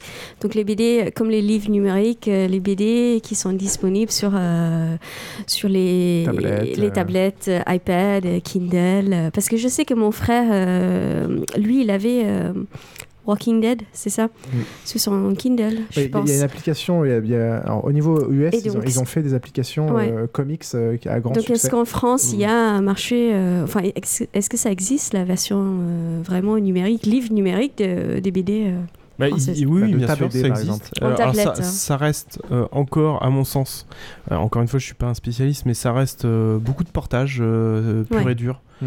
euh, des livres. C'est c'est un- pas C'est c'est fait numération, pour, euh, numérisation. Elles sont déjà faites en amont, généralement, avant d'être imprimées, mais euh, eu- un simple portage des albums sur numérique. Ce qui Mm. pose aussi parfois des, des problèmes, euh, encore une fois, même si je travaille en numérique, sur du numérique, euh, moi je pense bouquin, je pense double page, je pense tourner une page, et ça, ça n'a pas encore, à mon sens, été résolu sur le numérique, même si euh, il y a des, des choses qui sont faites, et, et- mais je pense que le, le format n'a pas encore été trouvé Oui. de la BD numérique. Euh, Piouf a parlé de, Turbo euh, Média. Il y a aussi euh, des, nouveaux médias qui naissent justement à partir de la BD, Professeur Cyclope récemment, qui, qui cherchent encore euh, une adaptation de la BD classique papier Mm. vers les écrans et pour arriver vraiment vers autre chose parce que Oui, parce que tu peux faire des animations, euh, tu peux faire. voilà, alors après, euh, c'est toujours le problème, c'est que la BD, ça reste un média à part entière avec la case, le sens de lecture, Ouais. même, a été, même si ça a été un petit peu chamboulé par Internet et les blogs BD, euh, tout, tout, tout ce système de, de lecture. Et les a- mangas. Et les mangas, oui, à l'envers. Mais euh, euh, aux États-Unis, avec les, le, le gros volume qu'ils ont en comics américains, ils ont aussi euh, développé tout un système de, de zoom, de, on passe d'une bulle à l'autre en, en- comme si on tournait les pages, on fait apparaître les bulles. Donc Ouais. là, il y a quand même des recherches par rapport à ça.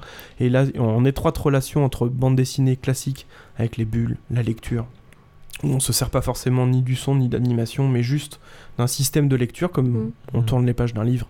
Là, on va agir sur la tablette. Mais je pense qu'il y a plein de choses à trouver que pour le moment, l'offre, en tout cas en France, c'est essentiellement du portage. Ouais. Et euh, il y a quelques essais de Turbo Media, mais je connais pas encore suffisamment. Donc euh, Turbo Media, effectivement, on se sert, va servir, servir un petit peu de, de gif animé, de, Mm. de lecture dans des ambiances sonores, de choses qu'on va découvrir dans les, dans les images qui vont faire avancer l'histoire en zoomant à tel endroit ou, ou tel autre. Mais euh, bon, finalement, c'est euh, ça se cherche encore beaucoup par rapport au Ouais. papier. Il y a beaucoup d'expérimentation. euh. Tu, enfin, tu pourras me corriger si je me trompe, mais de, de mon point de vue, euh, ça paraît être euh, un peu un autre métier aussi de, de le penser euh, comme ça. Enfin, tu, tu racontais tout à l'heure que pour faire de la BD, il fallait être multicasquette et savoir un peu tout faire. Euh, ben là, faut savoir faire un peu autre chose quand même. Oui, mais ça rajoute encore un paramètre. Bien Ça sûr, mais je- ça va tuer les auteurs de BD qui pourront, qu'on pourront plus. C'est- autre chose, quoi. On avait, on avait déjà eu ce débat avec les journalistes qui maintenant sont censés être capables de faire aussi les prises de vue, aussi le montage, aussi la distribution, etc. Mm. Et un peu de web. Euh, et un peu de web. Euh, et au final, c'est vrai que ça peut donner des, des, des, des Mais résultats intéressants. mais il y a plein de choses à faire, je pense, qui n'ont pas encore été trouvées en tout cas. Euh, le seul avantage, à mon sens, au- aujourd'hui, c'est les histoires de volume et de stockage, puisqu'on va avoir tout d'un coup la collection complète euh, de 200 BD. dans Mais pareil, nous euh. qui sommes des vieux cons attachés au, au volume physique, ça va. Mais ça n'empêche pas en même temps, hein, a priori, je pense que y a les, les gens ouais, vont a- continuer à acheter des bouquins. Jusqu'à quand on verra bien, mais, c'est vrai que quand tu pars en vacances, et c'est euh, encore une fois, je rapproche beaucoup parce que ça fait aussi partie de ma vie du jeu de société. Euh, quand tu pars en vacances et que, euh, tu as envie de lire, te trop taper tous les Astérix ou j'en sais rien, hein, et tu les as dans une tablette, si tu pars à l'autre bout du monde ou même à l'autre bout de la France, tu peux pas trop te tramaler avec. Pareil pour les jeux de société qui sont sur les tablettes et autres. Euh, là pour le là c'est c'est un avantage pratique, ouais. là ça, ça peut être un avantage mais c'est vrai que en euh, d'un point de vue euh, pratique c'est avantageux mais d'un point de vue euh, euh, comment, Sensation, euh, de narration sensorielle. artistique euh, et, Mm. et, euh, finalement c'est trop c'est c'est un simple portage du bouquin et alors C'est- qu'il y a plein de choses à faire C'est con, mais euh, il y a, dans ma famille, il y a une maison de famille euh, dans les Alpes. Euh, et euh, moi, les rares fois où j'y vais, je sais que je vais retrouver toute la collection des Valérian et Laureline là-bas. Et tu vois, je me dis, ah, c'est chouette, euh, cette année, je vais pouvoir me les Oui, refaire. te les tous. retaper ouais non mais ça c'est Et ça, se retaper. Laureline, ça fait toujours plaisir. Euh, pour terminer sur le sujet, est-ce que justement le, le piratage, c'est un truc qui, euh, qui vous fait Euh, Là, il n'y a pas du tout de retour. Euh, et puis j'imagine que Tim, quand il diffuse gratuitement ses bandes dessinées, après la, la notion de piratage. j'ai jamais eu de soucis là-dessus. euh. Est-ce que. euh, alors, je sais pas si tu as déjà eu ça, mais hum, des planches qui sont euh, enregistrées en JPEG à côté, qui sont diffusées sur Facebook sans faire de, de lien vers ton site. Est-ce que tu as déjà eu ça? Des gens qui prennent des pages et qui les mettent ailleurs? Ouais. Bah, dans la mesure où moi, ce que je propose, c'est gratuit, ça me gêne pas qu'on utilise mon travail pour dire euh, tiens, regarde, va voir telle planche euh, sur tel blog. C'est pas. Euh, mais si, euh, si c'est un lien vers ton blog encore, Ouais. je veux bien, mais si juste ils ont, ils ont pris le truc et puis ils le diffusent sans, sans dire que ça vient de toi, sans que. J'ai jamais, eu, euh, j'ai jamais eu le cas et en fait le truc c'est que enfin c'est un peu un coup de chance mais pour peu qu'on ait un style un petit peu euh, reconnaissable euh, enfin moi si, si quelqu'un prend une planche euh, je suis un- petit peu Ouais, connu sûr. avec les feutres euh, le mec il pourra pas dire que c'est lui qui l'a fait ou c'est quelqu'un d'autre Ouais, ouais. ça sera un peu reconnaissable mais euh, c'est vrai que je me dis quand pour quelqu'un pour les gens qui font du manga vraiment très très manga spécialisé euh, ça doit être l'enfer euh, de ressortir de, de la masse. Et pour, pour le coup, eux, ils peuvent très bien voir leur dessin euh, détour, détourné. euh, hop, on enlève la signature et quelqu'un peut dire que c'est lui qui l'a fait. Et ça, peut- ça peut très bien passer. Mais après, pour le piratage, non, j'ai pas de. Je peux me permettre, ils ont qu'à arrêter de faire du manga. Voilà, c'est pas moi qui l'ai dit. Mais, sinon, pour- ouais, au, au niveau pour du le- piratage, euh, le fait de, que tes albums puissent être scannés euh, Yomgi et se retrouver en zip euh, sur internet. Là, je l'ai euh, vu. Parce que de temps en temps, je. Alors, tu l'as vu où Parce que je cherche et j'ai jamais trouvé où. bon, si tu fais, euh, à mon avis, euh, enfin, c'est- c'est assez facile de les, de les trouver. J'ai essayé du coup de télécharger, j'ai réussi à télécharger. Je me suis piraté Ouais, moi-même. Mais si tu télécharges Chambre Noire, t'as pas, le, t'as pas la couverture avec euh, les parties semi-brillantes. Exactement, t'as pas le bouquin. Ouais. Mais bon, alors ça reste euh, du piratage, mais après je pense que c'est exactement le même discours euh, que peuvent avoir les pirates euh, par rapport aux séries ou par rapport aux disques. Est-ce que les gens qui piratent sont des potentiels lecteurs qui auraient acheté les bouquins en librairie?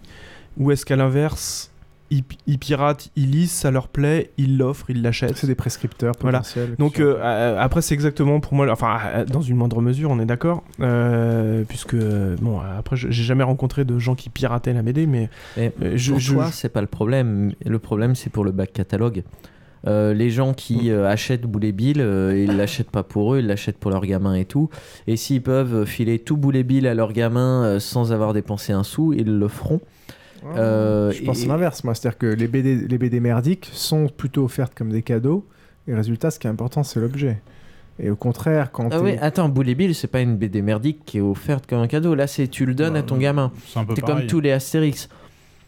Euh, en malgré plus, tout, Boulet Bill, c'est une clé collection de blonde. Boulet Bill. Tu vas pas te taper mais les d'accord, Astérix en scan, Bill, c'est pas, c'est pas Ouais. nul à chier, mais Ah, moi, j'ai- essayé de lire des BD, d'offrir euh, collection de Boulet. Bill complète, quoi. Qui en a quelque chose à foutre d'avoir la collection complète de Boulet Bill Mais ton gamin- je suis quand ton même le gamin- mec qui essaie d'avoir tous les achievements dans les jeux, les trucs, quoi. Enfin, faut arrêter Ton ce gamin, il te fait chier, il veut, euh, ton gamin, il te fait chier, il veut des BD, bah tu lui offres, euh, tu lui donnes euh, tout Boulet Bill. Bah non. Ou alors tout je- Cédric. Non, et puis, pense et que c'est puis- très et puis anecdotique, ça. ça, ça en dit long sur ta façon d'éduquer ton gamin. Mais personnellement, j'ai acheté tous les Boulet Bill en vide-grenier. et Je suis très content de les avoir. Attends, on peut reprendre Non, parce que là, il je te les avoir- prêterai, Krillin. Non, non, mais je, je dis pas que c'est c'est pas, c'est pas chouette d'avoir la collection euh, en tant que telle, mais, euh, mais tu. Enfin, si. si euh, si c'est ta seule motivation, c'est d'avoir la collection complète pour le donner en numérique, enfin, je veux dire, il y a un moment, ça a plus trop de sens. Et effectivement, t'es quelqu'un qui l'achèterait pas, ou enfin, c'est différent, quoi. Tu, c'est pas, c'est pas la même problématique. Tu, Non, mais tu, ouais, tu vas mais pas, tu vas pas Pirater. euh, pirater toute la collection de Boulet Bill de la même façon que tu aurais acheté toute la collection de Boulet Bill. Si t'en es à, à acheter toute une collection de BD de je sais pas combien mais de dizaines de tomes, t'as des gens- l'argent est pas un problème pour toi ou alors enfin T'as des gens qui vont euh, télécharger tous les Disney euh, et qui, s'ils avaient pas pu les télécharger, ils les auraient achetés petit à petit. Ouais mais ces gens-là ils se rendent compte que maintenant il y a Disney Tech ou des trucs comme ça et ils passent progressivement je pense à le payer euh, pas si cher que ça pour pas avoir à se faire chier à aller les chercher sur des sites de torrent. Après, il y a, l'objet aussi, tu vois, on peut télécharger un film et le regarder sur une télé, euh, ça va. Mais moi, j'ai déjà j'ai fait le test, hein, j'ai téléchargé l'intégrale Quel ne survivant en manga, euh, j'ai tenu 15 pages, quoi. C'est Ah pas, non mais c'est pas on est, possible de est lire tout à fait d'accord, c'est- un- une autre euh, C'est un truc qui est encore un peu à l'abri du piratage, Ouais, je je trouve. suis assez d'accord. Par la- parce que Oui, c'est oui. aussi un objet. quoi. encore sur les tablettes. Oui, euh, sur les ça tablettes. passe beaucoup Voilà. plus. Oui, voilà, sur les tablettes. Euh, moi, j'ai un pote qui, à un moment où tu avais je sais plus quelle tablette euh, qu'ils avaient abandonnée, et donc il la vendait super pas cher à la Fnac, 150-200 euros. Il l'avait acheté juste pour pouvoir euh, lire des BD dessus. Et parce que là, tu as un format euh, relativement similaire. Alors, Mhm. t'as pas la double page et t'as le rétroéclairage. T'as pas l'aspect tactile, mais à part ça, c'est quand même assez proche. Tu le balades comme tu veux, Non, mais tu te mets ça, dans tu la peux- position tu peux que tu charger, veux, euh, des Donc, tonnes de euh, volume dedans. La tablette euh, se rapproche un peu plus que l'écran. Il y a encore aussi un, un- un- autre chose à dire par rapport au portage de, de bande dessinée sur tablette ou, ou les ventes de, de bande dessinée en numérique. C'est quand l'offre est quand même assez chère aussi par rapport à par rapport au papier. Ça reste quand même euh, des prix euh, qui sont pas du tout compétitifs quoi. Euh, donc une BD qui va se vendre, je sais pas, 13, 14 euros dans le commerce, elle va quand même être à 10 euros en numérique. Ah, ça, Donc, c'est le euh, prix, ça, c'est le prix public du livre. c'est- Mais ça s'applique Ouais, aussi. donc ça, ça s'applique euh, aussi. Donc C'est ce que nous disait euh, en fait euh, Michael Goldman euh, et, et, euh, Yvan Tayeb, c'est qu'au final, euh, eux, ils s'en foutent du, du prix. euh, on leur dit, euh, on leur dit que euh, c'est moins cher, euh, mais oui, mais eux, ils ont toujours euh, l'artiste à payer, donc euh, ils le mettent toujours au prix. Ils veulent pas baisser la valeur du truc et euh, ça leur fait plus de marge, mais de toute façon, euh, oui, ils ont plus de, hum, ils ont toujours euh, les 50 000 euros qu'ils ont mis dans l'artiste à, à rembourser, donc. euh, Oh, ouais, en Ouais, même temps, ce qu'il vision un disait, peu c'est court-termiste, hein. que qu'à moyen terme, la musique serait distribuée gratuitement. Donc, euh, Ouais, il était, il était un peu. Bref, un il se tirait une balle. complexe et, euh, et euh, pas désabusé, mais euh, résigné, euh, Yvan Tayeb. On va peut-être passer à la rubrique culture, hein Parce qu'il commence, à se... il commence à se faire tard. Moi, que tu avais une autre question euh, importante à poser, mon cher Krélin. Euh, ouais, t'avais quelques questions sur la fin qui étaient euh, sympathiques. Euh, Merci, Que pensez-vous du dernier Astérix juste, j'avais juste C'est une question de dire avant, euh, sur euh, le, le dématérialisé encore. Ouais, euh, vas-y, je t'en prie, mon c'est que, enfin, peut-être que j'ai rien compris depuis le début de l'émission, mais euh, il me semble que les, les tirages, euh, sans, sans parler des, des gros gros chiffres, euh, des, des ZEP, etc., euh, c'est quand même euh, d'assez petit nombre. Euh, tu parlais de, de 1000 à 5000 ou 10 000 euh, pour, euh, pour des débutants. Ouais, oui, oui, c'est ouais, un peu plus pour des gens qui qui sont pas leur première publication, mais euh, c'est quand même. Enfin, je pense que c'est pas des c'est pas des nombres qui intéressent forcément tellement les pirates et les gens qui s'intéressent à des choses qui sont tirées à aussi petit exemplaire. C'est quand même un marché qui est relativement restreint et c'est des gens qui sont au courant de ce qui se passe et qui ont quand même un peu envie, enfin, qui sont un peu des collectionneurs quelque part et et qui ont plus ou moins envie de le payer quoi. Enfin, surtout qu'un truc, enfin, surtout qu'un truc qui est distribué à très peu de nombre, tu auras quand même beaucoup de mal à le trouver en version scannée. Euh, contrairement à, contrairement à, je pense qu'il y a une barrière beaucoup plus importante au, au- au- à la mise à disposition d'une BD piratée qu'il y a pour la musique. La musique, tu mets ton CD, c'est scanné, tu le partages. Euh, je pense qu'il y a un effort à faire. Il euh, suffit de découper la reliure, ça va super vite, tu sca- fous dans- scanner les pages, etc. Donc en effet, je pense que le piratage BD touche d'autant moins euh, les petits tirages et, et- et la création restreinte. Euh, avant de finir, on a, euh, on a euh, un- une question un peu grande qui est justement, on, a- on en a parlé tout du long. Euh, Qu'est-ce que vous pensez de euh, la grande mode des publications de blocs BD en physique?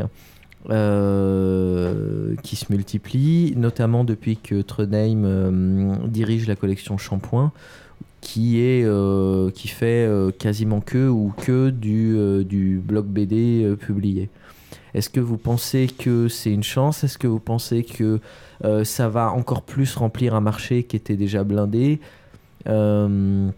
Et, et pour Tim spécifi- spécifiquement, est-ce que toi, le BD, la BD, c'est un, un aboutissement à part entière ou est-ce que tu, La publication. la- le blog, ou est-ce que tu le considères comme une étape euh, vers une publication papier? Ça a changé en fait avec le, le temps. Quand j'ai commencé à faire le blog en 2008-2009, c'était vraiment, euh, enfin même depuis que je suis tout petit, pour moi c'est faire une BD, la sortir, une BD papier, c'est l'étape finale. Maintenant ça a un petit peu changé, je verrais plus ça comme un, comme un bonus en fait. Parce que en fait j'en suis arrivé à un point où j'ai j'ai un projet dans la tête, j'ai envie de le faire, je le mets et je le mets sur mon blog. J'ai des retours de gens qui ont, qui ont aimé, qui n'ont pas aimé, en tout cas ou qui ont compris ce que j'ai fait. Et limite, ça, je suis content comme ça. Donc en fait, je vois plus vraiment la BD papier comme un, Comme un une Graal, étape, un aboutissement, comme un euh. aboutissement en fait. Pour moi, c'est plus euh, toucher les gens et avoir réussi à faire passer ce que je voulais passer. Ça me paraît maintenant plus important. Alors après, si d'ailleurs on me dit, euh, Eh, ça te dit qu'o- qu'on fasse un tirage papier, je fais ouais, bien sûr, pas de problème. Je serais super content de voir ma BD dans différentes librairies euh, en France, un peu partout. Mais euh, je vois plus ça vraiment comme euh, ah j'ai qu'une envie, c'est que ma BD euh, se publie en papier pour que ce soit une vraie BD. Limite maintenant pour moi la, la vraie BD c'est il n'y a, pas vraiment de, de vrai, c'est le, projet terminé tel que l'auteur le voulait, euh, qu'il soit en papier ou pas quoi. Limite, c'est surtout un bonus financier au final. Enfin, Euh, c'est- un, retour ouais, sur un retour investissement de. Je pense de- pas trop euh, au retour. euh, Tout le monde n'est pas comme toi, Pio. Plutôt, plutôt à l'objet quand même. Enfin, si, on, si je sors une BD papier et que je gagne rien dessus, ça, ça me gêne pas, je m'en fous. C'est du moment qu'il y a un bel objet et que euh, je peux le vendre, euh, même si je touche un centime dessus, deux centimes, trois centimes. euh, ça me va du moment que je donne la BD, que je fais une dédicace de- de- dedans et que la personne est contente d'avoir une dédicace et, est contente de la BD et il a compris. Pour moi, l'objectif, il est rempli. quoi. C'est être compris et dire voilà, avec cette BD, je dis je suis telle personne, j'ai vécu ça, je pense à ça, je rêve de ça. Et si ça passe et si c'est compris, pour moi, c'est c'est rempli. quoi. Ok. Moi, je pense qu'il y a quand même aussi des auteurs qui, comme, qui ont la même vision de. Enfin, que Piouf, euh, c'est qu'il y a aussi des gens qui, qui font des blogs BD, en tout cas à une certaine période, pour avoir un retour sur investissement. Ceux qui se sont dit, tiens, je vais quand même faire un blog BD et si jamais je chope un éditeur avec, eh ben c'est banco. Euh, même des gens qui ont été publiés déjà, des illustrateurs, euh, après pour se faire leur book sur internet et autres. euh. mais c'est vrai, c'est clair que internet te donne une visibilité, même quand tu as un petit blog euh, où tu balances ton boulot. Euh, comme les directeurs artistiques et les éditeurs ont aussi changé leur manière de travailler, et il y en a qui font leur marché. Moi, j'ai rencontré clairement des euh, DA de, de presse qui passent une partie de leur temps sur le web pour trouver l'illustrateur qui va convenir pour tel ou tel dossier ou telle ou telle chose. Donc, du coup, c'est aussi un marché. Le fait d'avoir un blog euh, permet euh, de d'avoir des contacts. Bon, ça, ça, ça paraît logique, mais parfois des contacts pro qui sont aussi lucratifs. Donc limite, on se doit d'avoir une présence euh, visuelle sur le net pour pouvoir présenter son travail. Alors même vu par une partie. Oui, de la enfin profession. après il y en a qui s'en sortent sans, hein, on est d'accord, mais maintenant euh, tous les auteurs de bande dessinée ont au moins, au minimum, une page Facebook euh, publique sur laquelle ils vont balancer quelques dessins. Euh, et euh, sinon, si ce n'est un site ou un blog, ils ont une visibilité ou un book. Il y a pas mal de- d'outils euh, de book en ligne comme Ultrabook ou euh, euh, comment s'appelle l'autre. euh, Bon, je me rappelle plus le nom. Enfin, il y a pas mal de- de- d'outils euh, euh, de stockage et d'archivage pour montrer son, son travail en direct. Les illustrateurs, ils travaillent comme ça. Les directeurs artistiques aussi, les éditeurs aussi recherchent en permanence des nouveaux talents. Donc, euh, donc forcément, il y a des gens qui font, qui créent aussi des books euh, des, ou des blogs pour en se disant. Euh, si jamais Trondheim vient dessus et que ça me plaît, pour parler de lui euh, concrètement, euh, c'est peut-être c'est peut-être bon signe. Enfin voilà, c'est enfin c'est c'est Moi, je, gagnant quoi. je suis un peu con, mais Ouais. je, suis un peu. Ouais, mais indépendamment de ça, je suis, je suis un peu. pas dégoûté, mais agacé quand je vois un blogueur que je suivais qui, au final, publie son blog en BD. Je me dis un peu, bon, bah en fait, c'était pas l'objet, bah, c'était pas la vision de Tim, c'est-à-dire, je fais un truc pour que ce soit lu, c'était juste, bon, bah, je fais un truc en attendant que ce soit publié. Je pense que ça a été rattrapé un petit peu parce que les gens, à la, à la base, les, les- les premiers blogs BD, euh, les gens qui ont fait des blogs BD, euh, Non, comme les ça, premiers, qui, qui- qui euh, balançaient sur internet leurs trucs, hein, et je mets dans, dans ce cas-là Mm. Pénélope Bagieux et tout, et même ceux qui qu'on peut décrier aujourd'hui. Mais euh, c'était à mais la la base euh, balancé sur la toile, et, euh, Euh, et- mais tu et- vois, mais par c'est vrai exemple, t'avais qu'après, les- suivi, la les vrais gens Euh, Euh, ah oui, alors bah, ça, ça, ça, ça j'ai- j'ai- les autres gens. Les autres gens, oui. Ça, ça a surfé aussi sur le web. Alors je, je sais pas trop où ça en est aujourd'hui. Ça a été Alors, récupéré par un éditeur. été, et ça a été, euh, c'est abandonné à un Cadden, moment. qui était à la base Ouais, de ça. c'est ça. Euh, ça a été abandonné euh, au bout d'un moment. C'était Euh, donc alors l'histoire des autres gens, c'était une histoire donc un genre de plus belle la vie, euh, donc qui se suivait avec plein de D'auteurs différents à chaque fois. Et voilà, et à chaque fois c'était un auteur différent, euh, même s'il y en avait qui re- Ouais, revenaient régulièrement. C'était pas un auteur, mais plusieurs dessinateurs. Oui, c'est ça. Euh, un scénariste, plusieurs dessinateurs. Deux scénaristes à un moment, dont Vendry d'ailleurs. euh, Ah, peut-être. Qui est venu après. euh, de- Moi j'avais arrêté avant, enfin par manque Mathieu- de temps en fait. Euh, voilà. Et donc un auteur qui faisait euh, tout le scénario ou deux à un moment, mais à chaque fois un dessinateur différent qui reprenait. euh, c'était assez sympa. euh, c'était payant. C'était- C'est ils- vrai. J'étais un petit privilégié. Non, mais c'était. Moi, moi, j'ai pas aussi suivi parce que. y avait- euh, Alors, c'était les premiers aussi qui ont fait un système d'abonnement et tout ça. Ouais. Après, ça a été récupéré, je crois, par Dargo, il me semble, si je dis pas de bêtises. Euh, et du coup, c'est sorti en bouquin derrière. Et ça a été publié en bouquin derrière. Et là aussi, tomes, je me suis dit, bon. euh, Alors, je comprends que, que, que Caden voulait que, que son histoire sorte, mais tu vois, c'était un peu un soap opéra. Ça avait pas un grand, euh, un, grand, un grand intérêt. Quand tu le suivais au jour le jour, c'était sympa, mais. Ah, mais si ton but c'est d'être lu au final. Enfin, j'ai l'impression que c'est un peu toujours le syndrome de euh, Ah, moi je l'ai connu avant sur tel support, et puis ah bah maintenant, oh, putain, ils en ont fait un film et tout le monde va le connaître, et puis non, en plus. non, il- c'était pas ça. C'était. Si t'as envie d'être c'est lu, un- autant sur c'est support un petit peu plus que- complexe. Ah ouais, ouais. support, ouais. C'est genre. euh, c'est. Pour toi, c'était une expérience dans une condition particulière. le fait de le Exactement, et je, je trouve que ça perd, euh, ça a été pensé pour le, le- le net, et je trouvais que ça perdait un peu en étant publié, et, et un peu comme les blogs, à chaque fois je me dis, bon, je comprends qu'ils veuillent toucher plus, mais c'est vrai que je trouve que ça perd un peu, et dans un sens ça coupe euh, l'illusion que, que le but était, était juste le, le, le- le résultat artistique. Mais, c'est marrant parce que moi, dès le dé- quand ça a commencé, dès le départ, je me suis dit, mais ça, ils vont le publier quoi. Ah ouais. Ça m'a. Ouais, ouais, enfin, des, un espèce d'opéra dessiné par plusieurs dessinateurs euh, plutôt euh, connus et en vue dans, dans le petit milieu de la blogosphère. Ouais. Je me Ça- disais. euh, c'est ta perception que c'était fait Ah, voilà. pour ce support-là, mais en Ah, fait, peut-être, oui, du tout. oui, hein. oui. Moi, ça m'a pas étonné. Quand c'est sorti, je me suis dit, tiens, bah, c'est c'est la suite logique. Après, ça, ça a toujours existé, euh, ce genre de, de publication. euh, ne serait-ce que à une époque, les romans étaient publiés en feuilleton, les BD, euh, ça a longtemps été publié en magazine. Euh. Oui, mais ça a été pensé pour ça. Bah, qu'est-ce que t'en sais Bah, D'abord, euh, non, c'est qu'économiquement. euh, Si, si, t'avais, euh, d'ailleurs, c'est pour ça qu'à cette époque-là, tu avais Ouais, des les- rebondissements les, tous mecs les qui X commencent, pages. ils sont, ils sont pas sûrs de continuer jusqu'au bout pour faire un bouquin. Ils ont justement un rebondissement tous les X pages parce qu'ils sont publiés en feuilleton. Oui. Peut-être parce que comme tu les lisais sur ton ordinateur, Vraiment, ils te le sortent fait le qu'ils bouquin. sortent en papier après, t'as l'impression que la BD t'appartient plus trop, peut-être. Non, non, mais c'est pas ça. elle est C'était sur- vraiment cette, c'est ça. cette histoire de. Non, non, non, euh, pas, pas tant que ça. Mais c'est c'est vraiment cette histoire de, de, de, de support où. euh, où... Je sais pas. Tu vois, Monsieur le Chien, par exemple, euh, je trouve qu'il est vraiment meilleur euh, dans ses publications sur ce qu'il a fait qui ne réutilisait pas sa BD, euh, qui ne réutilisait pas son personnage. Je trouve que, bon, alors, t'as... euh, Attendez, petite pause. Quelqu'un contrôle la phrase? J'ai pas compris la phrase. Monsieur le compris la chien, phrase, il fait, euh, Monsieur Monsieur le chien, il fait, il fait un blog BD avec son personnage. Il a, il a sorti une BD euh, où euh, il reprenait son personnage, euh, mais c'était à peu près la même chose que ses planches, mais c'était pas du publié sur internet et c'était pas génial. Ensuite, il a refait euh, un deuxième album, enfin, en fait, c'était son, troisième album où il reprenait euh, des planches publiées sur internet et il les avait mis sur album. Ça, c'était drôle, mais euh, c'était la même chose. Et là où il est vraiment excellent, je trouve, c'est quand il fait des albums qui n'ont rien à voir avec ni son personnage, ni, ni par extension les aventures, euh, qui n'a rien à voir avec ce qu'il avait fait euh, sur le net. Donc c'est son humour. Et tu reconnais, c'est son dessin, c'est son humour, tu reconnais exactement que c'est lui. Mais je trouve que, euh, voilà.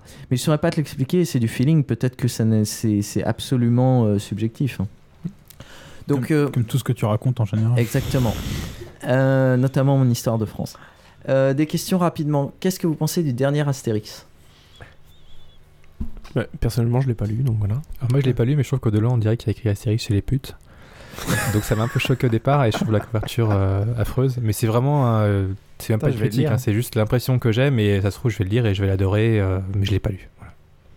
Ah, personne l'a lu. Je crois que personne l'a lu, en fait. Mais En on tout l'aura cas, ça, on l'aura ça- tous pour Noël, mais le, titre, euh, j'aime bien le, le fait que ça soit Astérix et Obélix qui aillent dans un, dans un pays. Parce que ça me rappelle d'autres albums qui étaient plutôt bons, les, les anciens, qui c'est Astérix en Corse, en Espagne, en Italie, tout ça. Et euh, si c'est un peu différent de- de- des autres albums, genre Le ciel lui tombe sur la tête, qui était juste Ouais, euh, les derniers qui étaient tout affreux, qui avait 40 ans de retard, euh, genre la Gaule contre les mangas, Goldorak, c'était n'importe quoi. Donc là, si c'est quelque chose qui se passe en Écosse, si j'ai bien compris, et que c'est vraiment dans la veine des anciens albums, pourquoi pas, moi, je Apparemment, c'est très classique. Euh, donc, euh, ça peut être décevant pour certains, mais ça peut être aussi bien pour d'autres qui Ouais. regrettent les derniers albums. Mais des fois, le fait qu'il y ait un autre scénariste, ça renouvelle un peu et ça enrichit euh, le fait. Les influences asiatiques et US, est-ce une erreur de vouloir faire du comics et du manga à la française? Oui. euh, Bon. Moi, je trouve que c'est une erreur de, de, de, de, de réfléchir. euh, tiens, je vais Genre, faire, ouais. je vais faire ça. Je vais faire comics ou je, ou je vais faire manga ou je vais faire comme Tardy ou euh, tiens, je vais faire du Gottlieb. Pour moi, enfin, euh, l'important, euh, même, enfin, je dis pas que, que j'y arrive ou que j'y arrive pas, mais pour moi, c'est un idéal, c'est de faire son truc à soi et que les gens s'arrêtent et disent, euh, voient une BD et disent tiens, ça, c'est lui, c'est machin et c'est pas un autre. Quel que soit le truc. Est-ce que, est-ce que vous avez Qu'est-ce que tu appelles par euh, comics et, et manga à la française? Parce que en fait, euh, ces, ces gens-là, enfin, ce- ce- Ces gens-là. ces gens-là, Ces gens qui font du comics. Non, non. Enfin, euh, pour moi, c'est, c'est, euh, ce sont des, des dessinateurs qui ont été bercés aussi par, par cette culture et qui du coup le retranscrivent de cette manière-là. Là, tu as Mhm. cité le- les, les, euh, les albums qui cartonnent. Il y a les légendaires qui sont euh, une sorte de petit manga à la française, à la Dragon Ball, avec euh, un côté en plus euh, mé- médiéval fantastique. C'est un gars qui était baigné dans, dans Dragon Ball, c'est Patrick Sobral, je crois qu'il s'appelle. Et finalement, il retranscrit son truc avec ses armes, quoi. Donc, Mhm. pour moi, c'est des sources d'inspiration. Et mais c'est pas, tiens, on va faire du manga parce que ça marche et en même temps avec la culture française, ils sont pas, enfin pour, je- j'ose espérer qu'ils ne se sont pas posé ce genre de questions. C'est comme les gens qui font aussi du comics à la française. Il y a aussi une culture du comics. Il y a aussi euh, des choses. Enfin, euh, il y a, euh, je sais pas si vous avez connu Titan, euh, Micros, si je sais pas Ouais. si ça vous parle. C'était, c'était des, euh, des, des, des tard, comics américains qui étaient faits par des Français, quoi. C'est Ah Jean bon? Graton, mais c'est alors attends. Euh, Tu ne connais pas Jean Graton. Non, pas, c'est pas Jean Graton, ça c'est, ça c'est Michel Vaillant. Mais je me rappelle plus du nom de l'auteur, mais enfin, ce sont des auteurs français qui ont Ah, fait ça à la base. Et, et du coup, c'est, euh, c'est- alors peut-être que eux à, cette- à ce moment-là, ils se sont dit ouais, on va faire du on va faire comme les Américains. Mais ceux d'aujourd'hui, je pense que c'est des gens qui ont été baignés dans cette culture Mhm. et qui ont complètement retranscrit ce truc-là. Et c'est pas pour rien aussi qu'il y a certains auteurs qui partent euh, aussi au Japon ou euh, qui sont publiés en Corée. Euh, alors même si la BD coré- coréenne est un peu le, le manga, enfin le, le- ils ont un côté très euh, aussi européen euh, euh, dans leur bande dessinée en, en Corée, mais euh, je pense pas que, que ce soit si réfléchi que ça, tu vois. C'est Hmm. pas euh, même si Ah, peut-être mais, il y en a euh, sans, sans doute certains. hein, Moi, ça m'a jamais dérangé. Je lis beaucoup de choses très différentes et c'est vrai que moi, les mélanges des genres, j'ai toujours trouvé ça sympa. Et, et plus que le mélange des genres, les, les découvertes de choses vraiment nouvelles. Euh. Mais c'est vrai et- que c'est pas réfléchi, je pense. Je pense pas que ce soit. un- Après, tu peux avoir quoi. des inspirations. Ouais, tu te tiens, j'ai envie euh, euh, de, de- de m'inspirer de tel Ouais. truc. Et moi, en ce moment, je, je vais pas être très original. Je suis en train de travailler sur un projet de bande dessinée euh, avec des zombies dedans. Je suis désolé. je suis déjà, je suis déjà grave. très en retard. Tu sais, Mais, par euh, petit jeu que maintenant c'est le mouton qui est à la mode et plus le zombie. C'est vrai, tu as raison. Mais, euh, mais c'est un projet aussi. J'y travaille. Euh, le mouton zombie. Euh, et et du coup, j'ai très envie, en- ce qui va se passer dans les années 30 au, mo- au moment de la prohibition, euh, j'ai très envie d'avoir quelque chose de très inspiré des comics euh, des années 50-60. euh, et du coup, alors même si c'est avec ma patte, je regarde ça de manière très attentive et en me disant, tiens, ouais, ça, il y a Non, mais, un système de, ca- de, de cadrage, de découpage qui est vachement intéressant et du coup, j'ai envie de m'y atteler. Là, en ce moment. Mais après, c'est un. Là, en ce moment, je me fais offrir les Valérian et Laureline puisque je n'ai plus accès à la dite maison familiale. Et, euh, là, donc, j'en ai, lu un euh, que je n'avais jamais lu euh, jusque-là. C'est Les héros de l'équinoxe, si je dis pas de bêtises. Et donc, donc c'est un vieil album, c'est un des premiers. Il doit dater du milieu des années 70. Et il se. tu as en fait trois espèces de super-héros contre Valérian, enfin qui ont euh, tous la même épreuve. Et c'est assez rigolo parce qu'ils se moquent gentiment des codes américains. Ils se moquent aussi, euh, tu as un héros qui est euh, très guerrier, tu as un héros qui est très communiste, un héros qui est très hippie baba cool. Et donc en fait, déjà celui-là, il copie tous les codes de la, de la BD américaine et c'est vachement bien fait, c'est limite un pastiche et ça date de 75 quoi. Donc euh, c'est pas récent au final. euh, Les, les, les...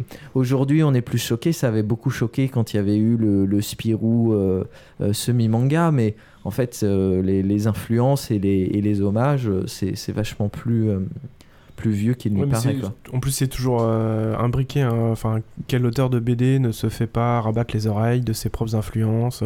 Ah, vous, alors moi, on Parlons de sur Tim Chambre Burton. Noire. Quelles sont Ah, vos influences? Voilà, Tim Burton, moi, c'est. Alors, en plus, mon éditeur a surfé à mort dessus, donc c'était dans les dossiers de presse, les machins et tout ça.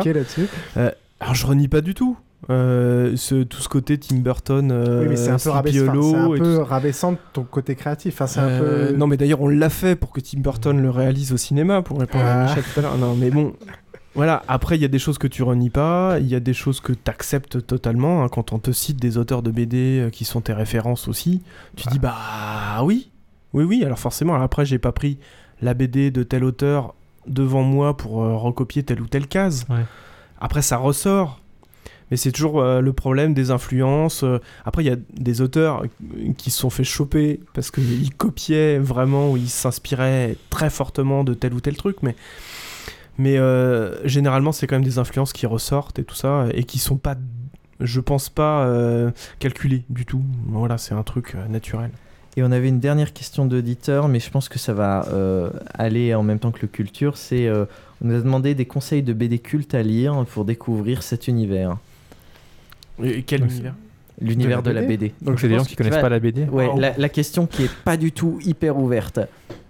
Euh, Qu'est-ce que tu conseilles comme BD Non, mais je, je pense que là-dessus, peut-être qu'on on les mettra sur le. On fera une petite liste sur le. On va déjà écouter ce qu'il y a dans le culture et puis Ouais, on mettra une petite liste. c'est tellement euh, énorme. petite C'est- liste ça, mais moi, je sais pas à- quoi. conseiller. On mettra Non, une liste. ça veut rien euh, dire. que- enfin, quand Non, mais il y a tellement de- les Non, mais les trucs qui t'ont marqué. C'est comme si on dit, enfin, bon, je veux pas rapprocher ça. Enfin, si, rapprochons ça de la littérature. C'est comme si on disait, tiens, j'ai envie de lire.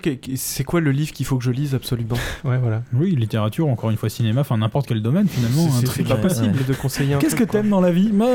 Euh, on peut après, parler de voilà. sa BD culte ou tout ça, mais On d'avoir vous- un truc à conseiller. On vous le demandera de, quand même, mais on vous laissera un peu de temps pour y réfléchir. et on mettra ça sur le, le blog de l'émission. Ok, bon. Et voilà, comme ça, je pense que ce sera le plus, plus Moi, efficace. je propose Chambre Noire. Bah, je dirais, la tasse de c'est- Tim. S'il y en a deux, c'est Akira, Adèle Blanc-Sec. Voilà. Les- Les deux l'un à côté de l'autre. Les deux commencent par A en plus, j'aime bien. Et on va pouvoir passer à la partie culture.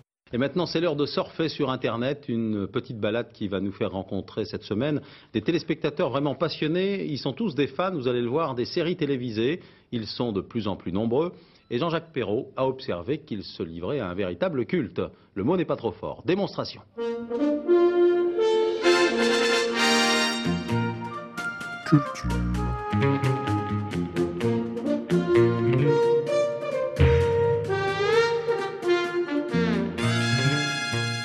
Par qui est-ce qu'on va commencer? Par quel eh bien, puisqu'on parlait de blog BD euh, et d'édition, euh, il y a un auteur que j'aime beaucoup qui s'appelle Bastien Vives. Et alors, Bastien Vives, puisque euh, globalement, il, enfin, il répète tous ses dessins, finalement, on pourrait se demander si c'est un dessinateur, mais c'est pas pour le dessin. non, non, mais ça dépend des albums. Oui, oui, oui. C'est quand même un, excellent dessinateur, enfin, de mon point de vue. Oui, oui, oui. Ce qui est intéressant, c'est pas tant son dessin dans, sa collection, euh, dans la collection Shampoing, c'est euh, les aventures, enfin les dialogues qu'il fait avoir à ces personnages qui sont magnifiques. Alors Bastien Vives, si vous voulez des aventures, euh, vous pouvez aussi lire Les Melons de la colère, qui est un magnifique bouquin sur les difficultés de de collection BDQ chez les requins marteaux. Voilà, qui est aussi un, un, très bon éditeur indépendant et une très belle collection. Et donc Bastien Vives, euh, Vives a sorti euh, six petits bouquins euh, dans la collection Shampoing qui sont reprises de, de, ses blogs. Donc il y a La famille, le jeu vidéo, la blogosphère, etc. ils sont tous magnifiques. Alors c'est très trash. moi j'adore. surtout La famille est clairement le meilleur pour moi avec des trucs absolument immondes. En général, ça commence toujours sur une discussion entre deux ou trois personnages. Et la discussion en général part dans des... Euh, vraiment, on n'imaginait pas que ça pourrait aller jusque-là. C'est euh, vraiment trash à mort. Euh, moi, j'aime beaucoup les dessins, même si en effet, ils sont toujours repris et euh, j'aime beaucoup les, discussions, j'aime beaucoup euh, le point de vue de Vives, euh, ce qu'il. Enfin, bref. En tout cas, j'adore cet auteur, donc je vous conseille fortement. c'est en plus des petits bouquins qui se lisent très rapidement, qui sont à 10 euros l'un, donc au pire, ce sera pas très grave si vous n'aimez pas. Guy. Alors c'est super compliqué de, sortir un seul album. Euh, d'ailleurs, Crénin a triché, il parle d'une collection. Euh, euh, en fait, moi j'aurais plutôt envie de parler d'un auteur dont j'adore le travail.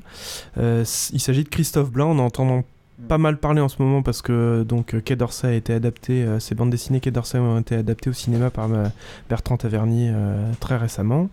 Et c'est un dessinateur que je trouve exceptionnel personnellement. Donc il a fait énormément de, enfin pas mal de BD. Donc il n'y en a pas une achetée, dont la série Isaac le Pirate, qui est une excellente série où il est auteur euh, à la fois dessinateur et scénariste.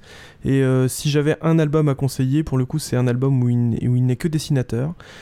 Un album qui s'appelle Les Ogres, qui a été scénarisé par un autre auteur qui est aussi dessinateur, mais qui n'est que scénariste, qui est David B. Donc Les Ogres aux éditions euh, d'Argo dans la collection Poisson Pilote. C'est une histoire, c'est un western un peu fantastique. Euh, assez exceptionnel. Ce sont les aventures de Hiram euh, Lowat et, Placido donc qui est une sorte de, docteur, euh, docteur au, moment de, enfin, à, la fin du 19e aux États-Unis, qui fait des conférences avec son Indien qui le suit partout. Et donc c'est une histoire de, cannibalisme. Enfin c'est assez génial. je vous le conseille. Les ogres, David Blin et pardon Christophe B. Bah, David je commence B. à David B et Christophe Blin, voilà. voilà. Et Christophe Blin, regardez tous ses albums, c'est assez génial. Quoi. David B, c'était un blogueur aussi euh, à un moment Pas du tout, c'est un auteur, euh, un, auteur euh, historique de, de l'association, la maison d'édition de, ah, l'association. c'est comme ça que je le connais alors. Et qui a un style de dessin très très noir-blanc, très beau, très, très enluminure et qui est, qui est aussi un grand auteur de BD, je vous conseille ses bouquins qui a écrit un bouquin sur sa, son enfance qui s'appelle L'ascension du haut mal, qui est aussi euh, un petit bijou. Voilà. Merci, merci. Micha? Alors, euh, moi, je vais parler de Chronique de Jérusalem de Guy Delisle. Donc, je pense que c'est une BD assez connue parce qu'elle a, gagné le prix au Festival d'Angoulême en 2012. Donc cette BD-là, déjà, euh, au moment de sa sortie, enfin juste avant sa sortie, il y avait une partie de la BD qui était sur le site du Monde. Donc, je pense qu'il y a beaucoup de monde qui connaît peut-être déjà. Donc, euh, Guy Delisle, il a fait plusieurs euh, BD. Enfin, c'est des, je sais pas comment on appelle ça, des BD romans, je sais pas, des, des carnets de voyage. Il a fait plusieurs BD euh, dans le même genre de, enfin, dans le même genre d'histoire en fait. Il a fait Chronique Birman, euh, Chronique à Shenzhen, je sais plus comment ça s'appelle. Shenzhen et Pyongyang. Shenzhen et Pyongyang. Et là, c'est le dernier à Jérusalem. Alors moi, je, je les ai toutes lues avant, mais je trouve quand même que Chronique de Jérusa- Jérusalem, c'est la meilleure, justement, enfin pour moi, c'est c'est très personnel. C'est donc il n'y a pas beaucoup euh, enfin on entend tellement de choses sur euh, l'histoire euh, israélo-palestinienne euh, enfin tout le temps tout le temps. On nous bombarde de, de la guerre enfin toutes le les mot, tensions. et je trouve que cette BD là a un côté très naïf de, de toutes les tensions qui se passent là-bas. Donc en fait, euh, lui, pourquoi il est là-bas En fait, euh, lui, il, suit sa femme qui, travaille euh, aux Médecins sans frontières. Donc il, il suit sa femme et ils partent là-bas pendant un an, je pense, un an ou deux ans. Et donc il débarque à Jérusalem-Est, qui est le côté moins, je- enfin, moins sympa, euh, plus, Plus désertique. Oui, voilà, plus palestinien. C'est là où s'installent euh, tous les, les NGO. Et, euh, et du coup, il découvre, euh, il découvre Jérusalem-Est. Donc c'est un livre bourré d'anecdotes, en fait. C'est ça qui est sympa, en fait. Tu découvres vraiment la vie, la vie locale là-bas. Donc, je sais pas, il y a des anecdotes sur le fait que, donc, dans les ascenseurs à Jérusalem, pour le jour de Shabbat, il y a un bouton spécial Shabbat où euh, t'as pas besoin de. T'as pas besoin de. Ouais, un mode Shabbat où euh, t'appuies pas sur le bouton et il s'arrête sur tous les étages. Enfin, des trucs. euh, Enfin, moi, je connaissais pas du tout. Déjà, moi, je viens d'un pays où il n'y a pas du tout euh, de juifs ou une culture juive. Donc, euh, je découvre plein, plein de choses. J'ai cru que tu allais dire qu'il n'y avait pas du tout d'ascenseur. Ah non. Et puis euh, il y a aussi, enfin, on découvre plein de choses. Par exemple, il y a des bus qui, des bus au Jérusalem qui s'arrêtent pas dans les quartiers arabes, comme il y a des bus dans- qui s'arrêtent pas dans les quartiers juifs. Il y a des problèmes de poubelles pour les arabes. Enfin, il y a, y a des problèmes euh, de tous les côtés, bien sûr. Et euh, il y a aussi le côté euh, quotidien d'un dessinateur parce qu'il raconte aussi ses histoires quand il va dessiner à côté du mur, enfin les gens qui viennent le voir, qui sont curieux. enfin voilà, il y a, y a beaucoup d'anecdotes surtout et il prend pas parti surtout dans cette histoire-là, même si à la fin tu sens quand même une petite, euh, pas préférence, mais euh, une petite euh, sympathie euh, pour un côté. Enfin, mais voilà, je vous, laisse, euh, je vous laisse découvrir ça. Euh, moi, je trouve ça euh, très, très. Enfin. C'est Ouais, à découvrir c'est un des meilleurs de C'est la un peu série, genre géopolitique de comment il s'appelle Bernard Guetta mais Mais au mais- et humoristique euh, et un peu plus naïf. Et les dessins sont très simples. Il n'y a pas beaucoup de couleurs euh, et voilà.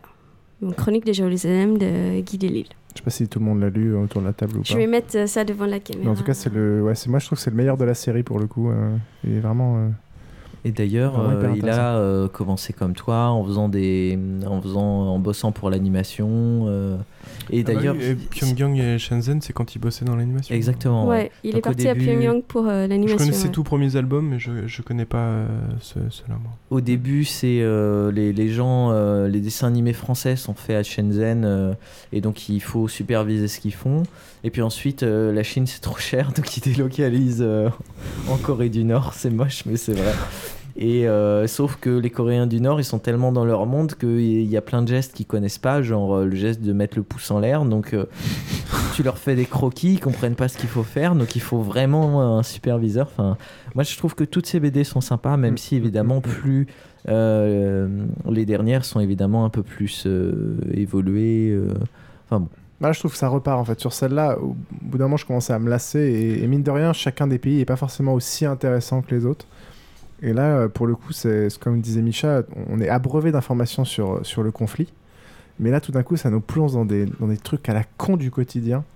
euh, qui nous donnent vraiment une, une perspective très terre à terre, euh, simple euh, des choses euh, qui font un peu réfléchir. Et ça parle aussi du processus de création. Euh, Oui, ça parle aussi qui de l'histoire. hein, donc, tu apprends beaucoup de les choses sur l'histoire euh, israélo-palestinienne. Donc, euh, Non, c'est très c'est bon. c'est très bien. Et il y a Voilà. aussi son guide du mauvais père qui est très drôle. Oui, c'est le dernier euh, qui vient de sortir. Enfin, après celui-là. Tim Tim Euh, Il y a une BD que j'ai découvert euh, je crois, début 2012 par, euh, par un lecteur qui m'a écrit, ou une lectrice, je sais plus, qui s'appelle Tohu Bohu. Ça me dit quelque chose. Et euh, donc j'en ai mis un, j'ai mis un chapitre euh, sur, euh, sur mon blog pour montrer un peu à, quoi ça ressemble. Je crois que c'est une dizaine de pages. Et c'est fait par, C'est une japonaise qui fait ça, je crois. Et c'est un peu un super mélange poétique entre la, la fantaisie de Dr. Slump et en même temps des, espèces d'histoires euh, douces amères, enfin en tout cas qui, qui t'emmènent vraiment ailleurs. Et moi quand j'ai lu ça, on retrouve un peu la poésie qu'on retrouve dans Amer Béton des fois. Par exemple, c'est une histoire assez sombre euh, dans une ville, mais au détour d'une rue, euh, bah, il y a un éléphant bleu euh, qui se promène comme ça.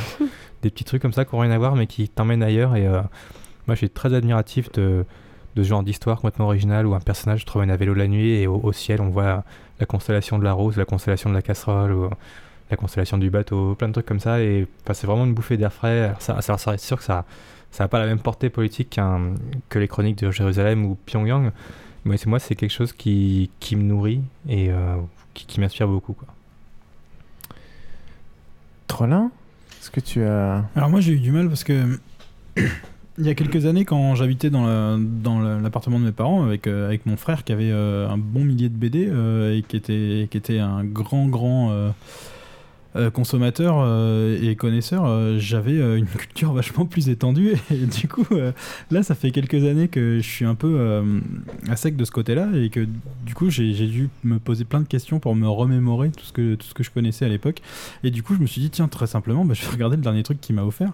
Et donc je suis tombé sur, sur une BD qui s'appelle simplement D qui est une histoire de vampire très chouette. Et puis en, en rouvrant la BD hier en me disant tiens faut que je me faut que je la relise quand même pour pour euh, en revoir ce que c'était euh, bon je savais que c'était une Je histoire crois de vampire très la même chouette chose hier soir. et donc j'ai ouvert la BD et, et là je vois par les auteurs de Garulfo et là je me dis tiens chouette bah, je vais parler de Garulfo parce que c'était quand même vachement bien Salaud, t'en as, t'en as parlé de deux, bravo.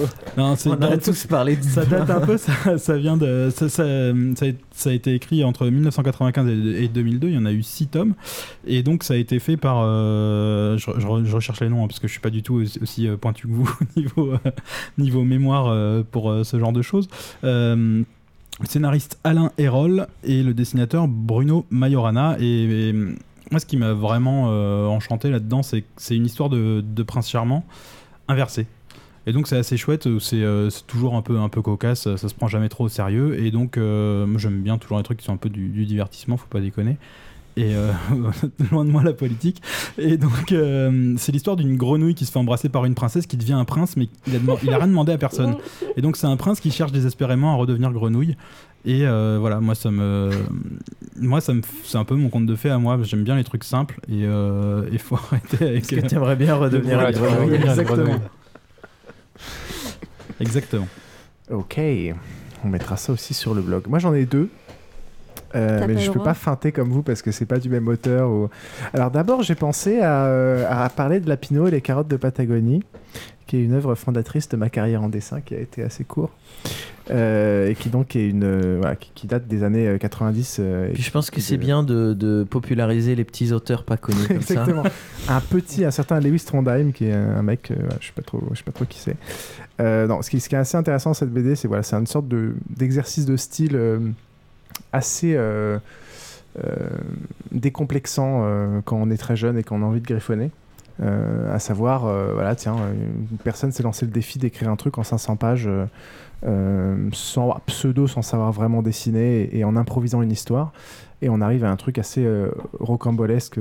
voilà, ça part de- d'histoires de lapins et, de carottes dans un petit village avec son amoureuse, à partir après sur des, des complots politico-religieux, démoniaques, univers parallèles euh, qui partent en couille, avec euh, au milieu toujours ce, ce pauvre petit lapin un peu paumé qui, qui veut aller juste choper ses carottes à l'ambassade de Patagonie. et euh, avec une histoire qui parfois manque un peu de, de logique ou qui part un peu en couille, mais j'ai trouvé l'exercice de style euh, assez sympa et surtout on voit l'évolution de la technique de dessin euh, tout au long de ces 500 pages, euh, donc ça c'est assez intéressant. Et puis je me suis dit qu'en effet c'était un auteur qui était quand même beaucoup trop important pour, euh, pour en parler, donc j'ai parlé d'une autre BD vachement plus mainstream, aussi, tout aussi mainstream, qui sont Les Ignorants de Étienne Davodo, donc ça c'est chez Futuropolis, qui est très justement sous-titré Récit d'une initiation croisée. Donc c'est l'histoire de donc d'Étienne Davodo qui est auteur-dessinateur et de Richard Leroy qui est vigneron dans la Loire et qui voilà ils vont chacun passer un an ensemble et ils sont justement ignorants du- de leur métier. euh, Ils vont euh, chacun passer un an ensemble Ils vont passer un an ensemble. Voilà, exactement, mais chacun quand même, hein, comme les deux. Euh, Donc ils vont passer un an ensemble, ils sont ignorants de leur métier respectif. euh, donc c'est hyper intéressant parce qu'à la fois on découvre l'univers de la BD. C'est l'amoureux dans le pré en BD, quoi. C'est vie ma vie un peu quoi. C'est- Ouais, sauf que oui, oui, il n'y a pas trop de cul quand même. Mais euh, euh, donc ils passent l'année ensemble, ça montre les différentes facettes du, du métier de vigneron, ça montre pas mal de facettes euh, du métier de la BD avec les différents euh, euh, parallèles. On traverse les saisons. Enfin, c'est euh, à la fois on passe de, des foires au vin au festival de BD, des visites de l'imprimerie pour vérifier les couleurs, à l'inspection des cuves de vin. Enfin, c'est assez, c'est assez sympa. Ça avait été sélectionné pour la, dans la section officielle du, festival de, de la BD d'Angoulême en, en 2012. Ça a reçu pas mal de prix. Voilà, c'est un bon moment. C'est 24 euros, 300 pages. Les ignorants, c'est bien. Je sais pas si quelqu'un d'autre l'a lu. Non. Non. Non. C'est incroyable. Bon, ok. Bon, c'est pas si On est mainstream. vraiment des ignorants. C'est Oh, oh, c'est oh. pas si mainstream que ça, c'est bien. Eh bien, messieurs, c'était euh, très agréable de vous avoir euh, ce soir. Merci beaucoup à nos invités d'être euh, passés. Vous avez passé un bon moment, ça va? Oui. Très bon. Très bon. Bon, c'est. Merci à vous. Merci. Est-ce qu'on, où est-ce qu'on peut vous retrouver sur euh, l'internet, euh, messieurs? Vous avez plein de blogs, plein de, plein de choses? On, on mettra en lien vos œuvres, mais euh, plus Guillaume spécifiquement sur internet. Ouais, alors moi, c'est j'ai effectivement un blog, euh, mais qui est pas vraiment très vivant non plus. c'est le blog euh, plutôt euh, destiné à la jeunesse, puisque ça s'appelle Raph et Potatoes, le blog. Euh, donc c'est tiré de mes personnages qui sont d'Ocapi, mais en fait je mets plutôt mon actu et, et euh, mes projets aussi, donc ça parle de tout et de rien, même s'il est pas très vivant. Donc c'est Raph et Potatoes tout attaché, .canalblog.com et en tapant Yom Guy Dumont sur Google, on me trouve On trouve facilement. plein de choses. Et sinon j'ai une page fa- Facebook euh, où je balance euh, des infos aussi, qui est une page, pu- une page publique, donc euh, voilà. Très bien, très bien. Tim Bah, moi, l'adresse c'est acupofteam.com, mais si on tape Tim dans Google, ça marche aussi. Je sors euh, devant Tim Burton. Ah, mais, ça, c'est mais- la classe. Mais derrière Je le de Steam, le transport intermunicipal de Mulhouse, qui ont dû payer une fortune à Google pour apparaître devant Tim Burton et devant moi. Donc on tape Tim, on tape Feutre, on tape Team Feutre, on tape A Cup of Team et euh, ça sort. D'accord. On tape feutre, on tombe sur toi? Ah, ça je sais pas. Peut-être. On tape blog Je Feutre, dire ça, ça tout sort. de suite. De toute façon, on mettra, les, on mettra toutes ces, ces liens et références, comme vous avez pas mal de, de sites et d'œuvres. Euh, on mettra tout ça sur le blog de l'émission www. Tu n'es pas dans la première page de feutre. Ah merde. Ah, c'est pas la consécration, ça. Qui sort en premier pour Feutre Euh, feutre textile Wikipédia. Enculé. C'est pas grave. Wikipédia a tout piqué. Merci, messieurs. Euh, chers auditeurs, on se retrouve euh, peut-être bientôt. hein. Là, c'était le, le- Merci, voilà, c'était le premier épisode de, de la saison 4, quand même. hein. Ouais. Je tiens à le noter. C'est le troisième épisode de 2013. Peut-être le dernier épisode de la saison 4. Le- le- Vous le saurez bientôt. Voilà, on vous dit euh, ciao à tous. On vous préviendra quand est-ce que on trouvera des magnifiques sujets, des magnifiques invités et du. Euh, on a des, un magnifique sujet. Et ce qui nous manque, c'est du magnifique temps. C'est vrai. Non, le, le prochain sujet pourrait être en effet euh, cette grande discussion euh, concernant l'humour euh, à notre époque, qui peut être un débat assez. euh, bah, qui demande une certaine préparation parce que c'est un débat assez touchy et assez casse-gueule. On pourrait l'intituler Humour, facho contre nazi. Exactement, je pense que ce serait un bon début d'un débat euh, posé et calme. Et voilà. Et puis on avait un épisode sur les, euh, sur les robots aussi qui me tient à cœur. Enfin, il y a pas mal de, de sujets. Euh, reste à trouver euh, le temps. Les robots sexuels ou juste euh, les Ah robots? bah, après, tu, on fait les thèmes. tu pourras choisir le robot que tu veux présenter. hein. Cool. Chacun chacun. Voilà, on vous remercie particulièrement ceux qui sont au live et ceux qui nous ont écoutés après. Gros bisous à tous, mais à très bientôt. Ciao Ciao. Eh bye. Ciao. Bye bye. into the moment like I'm standing at the edge. I know that no one's gonna turn me around. Just one more step, I could let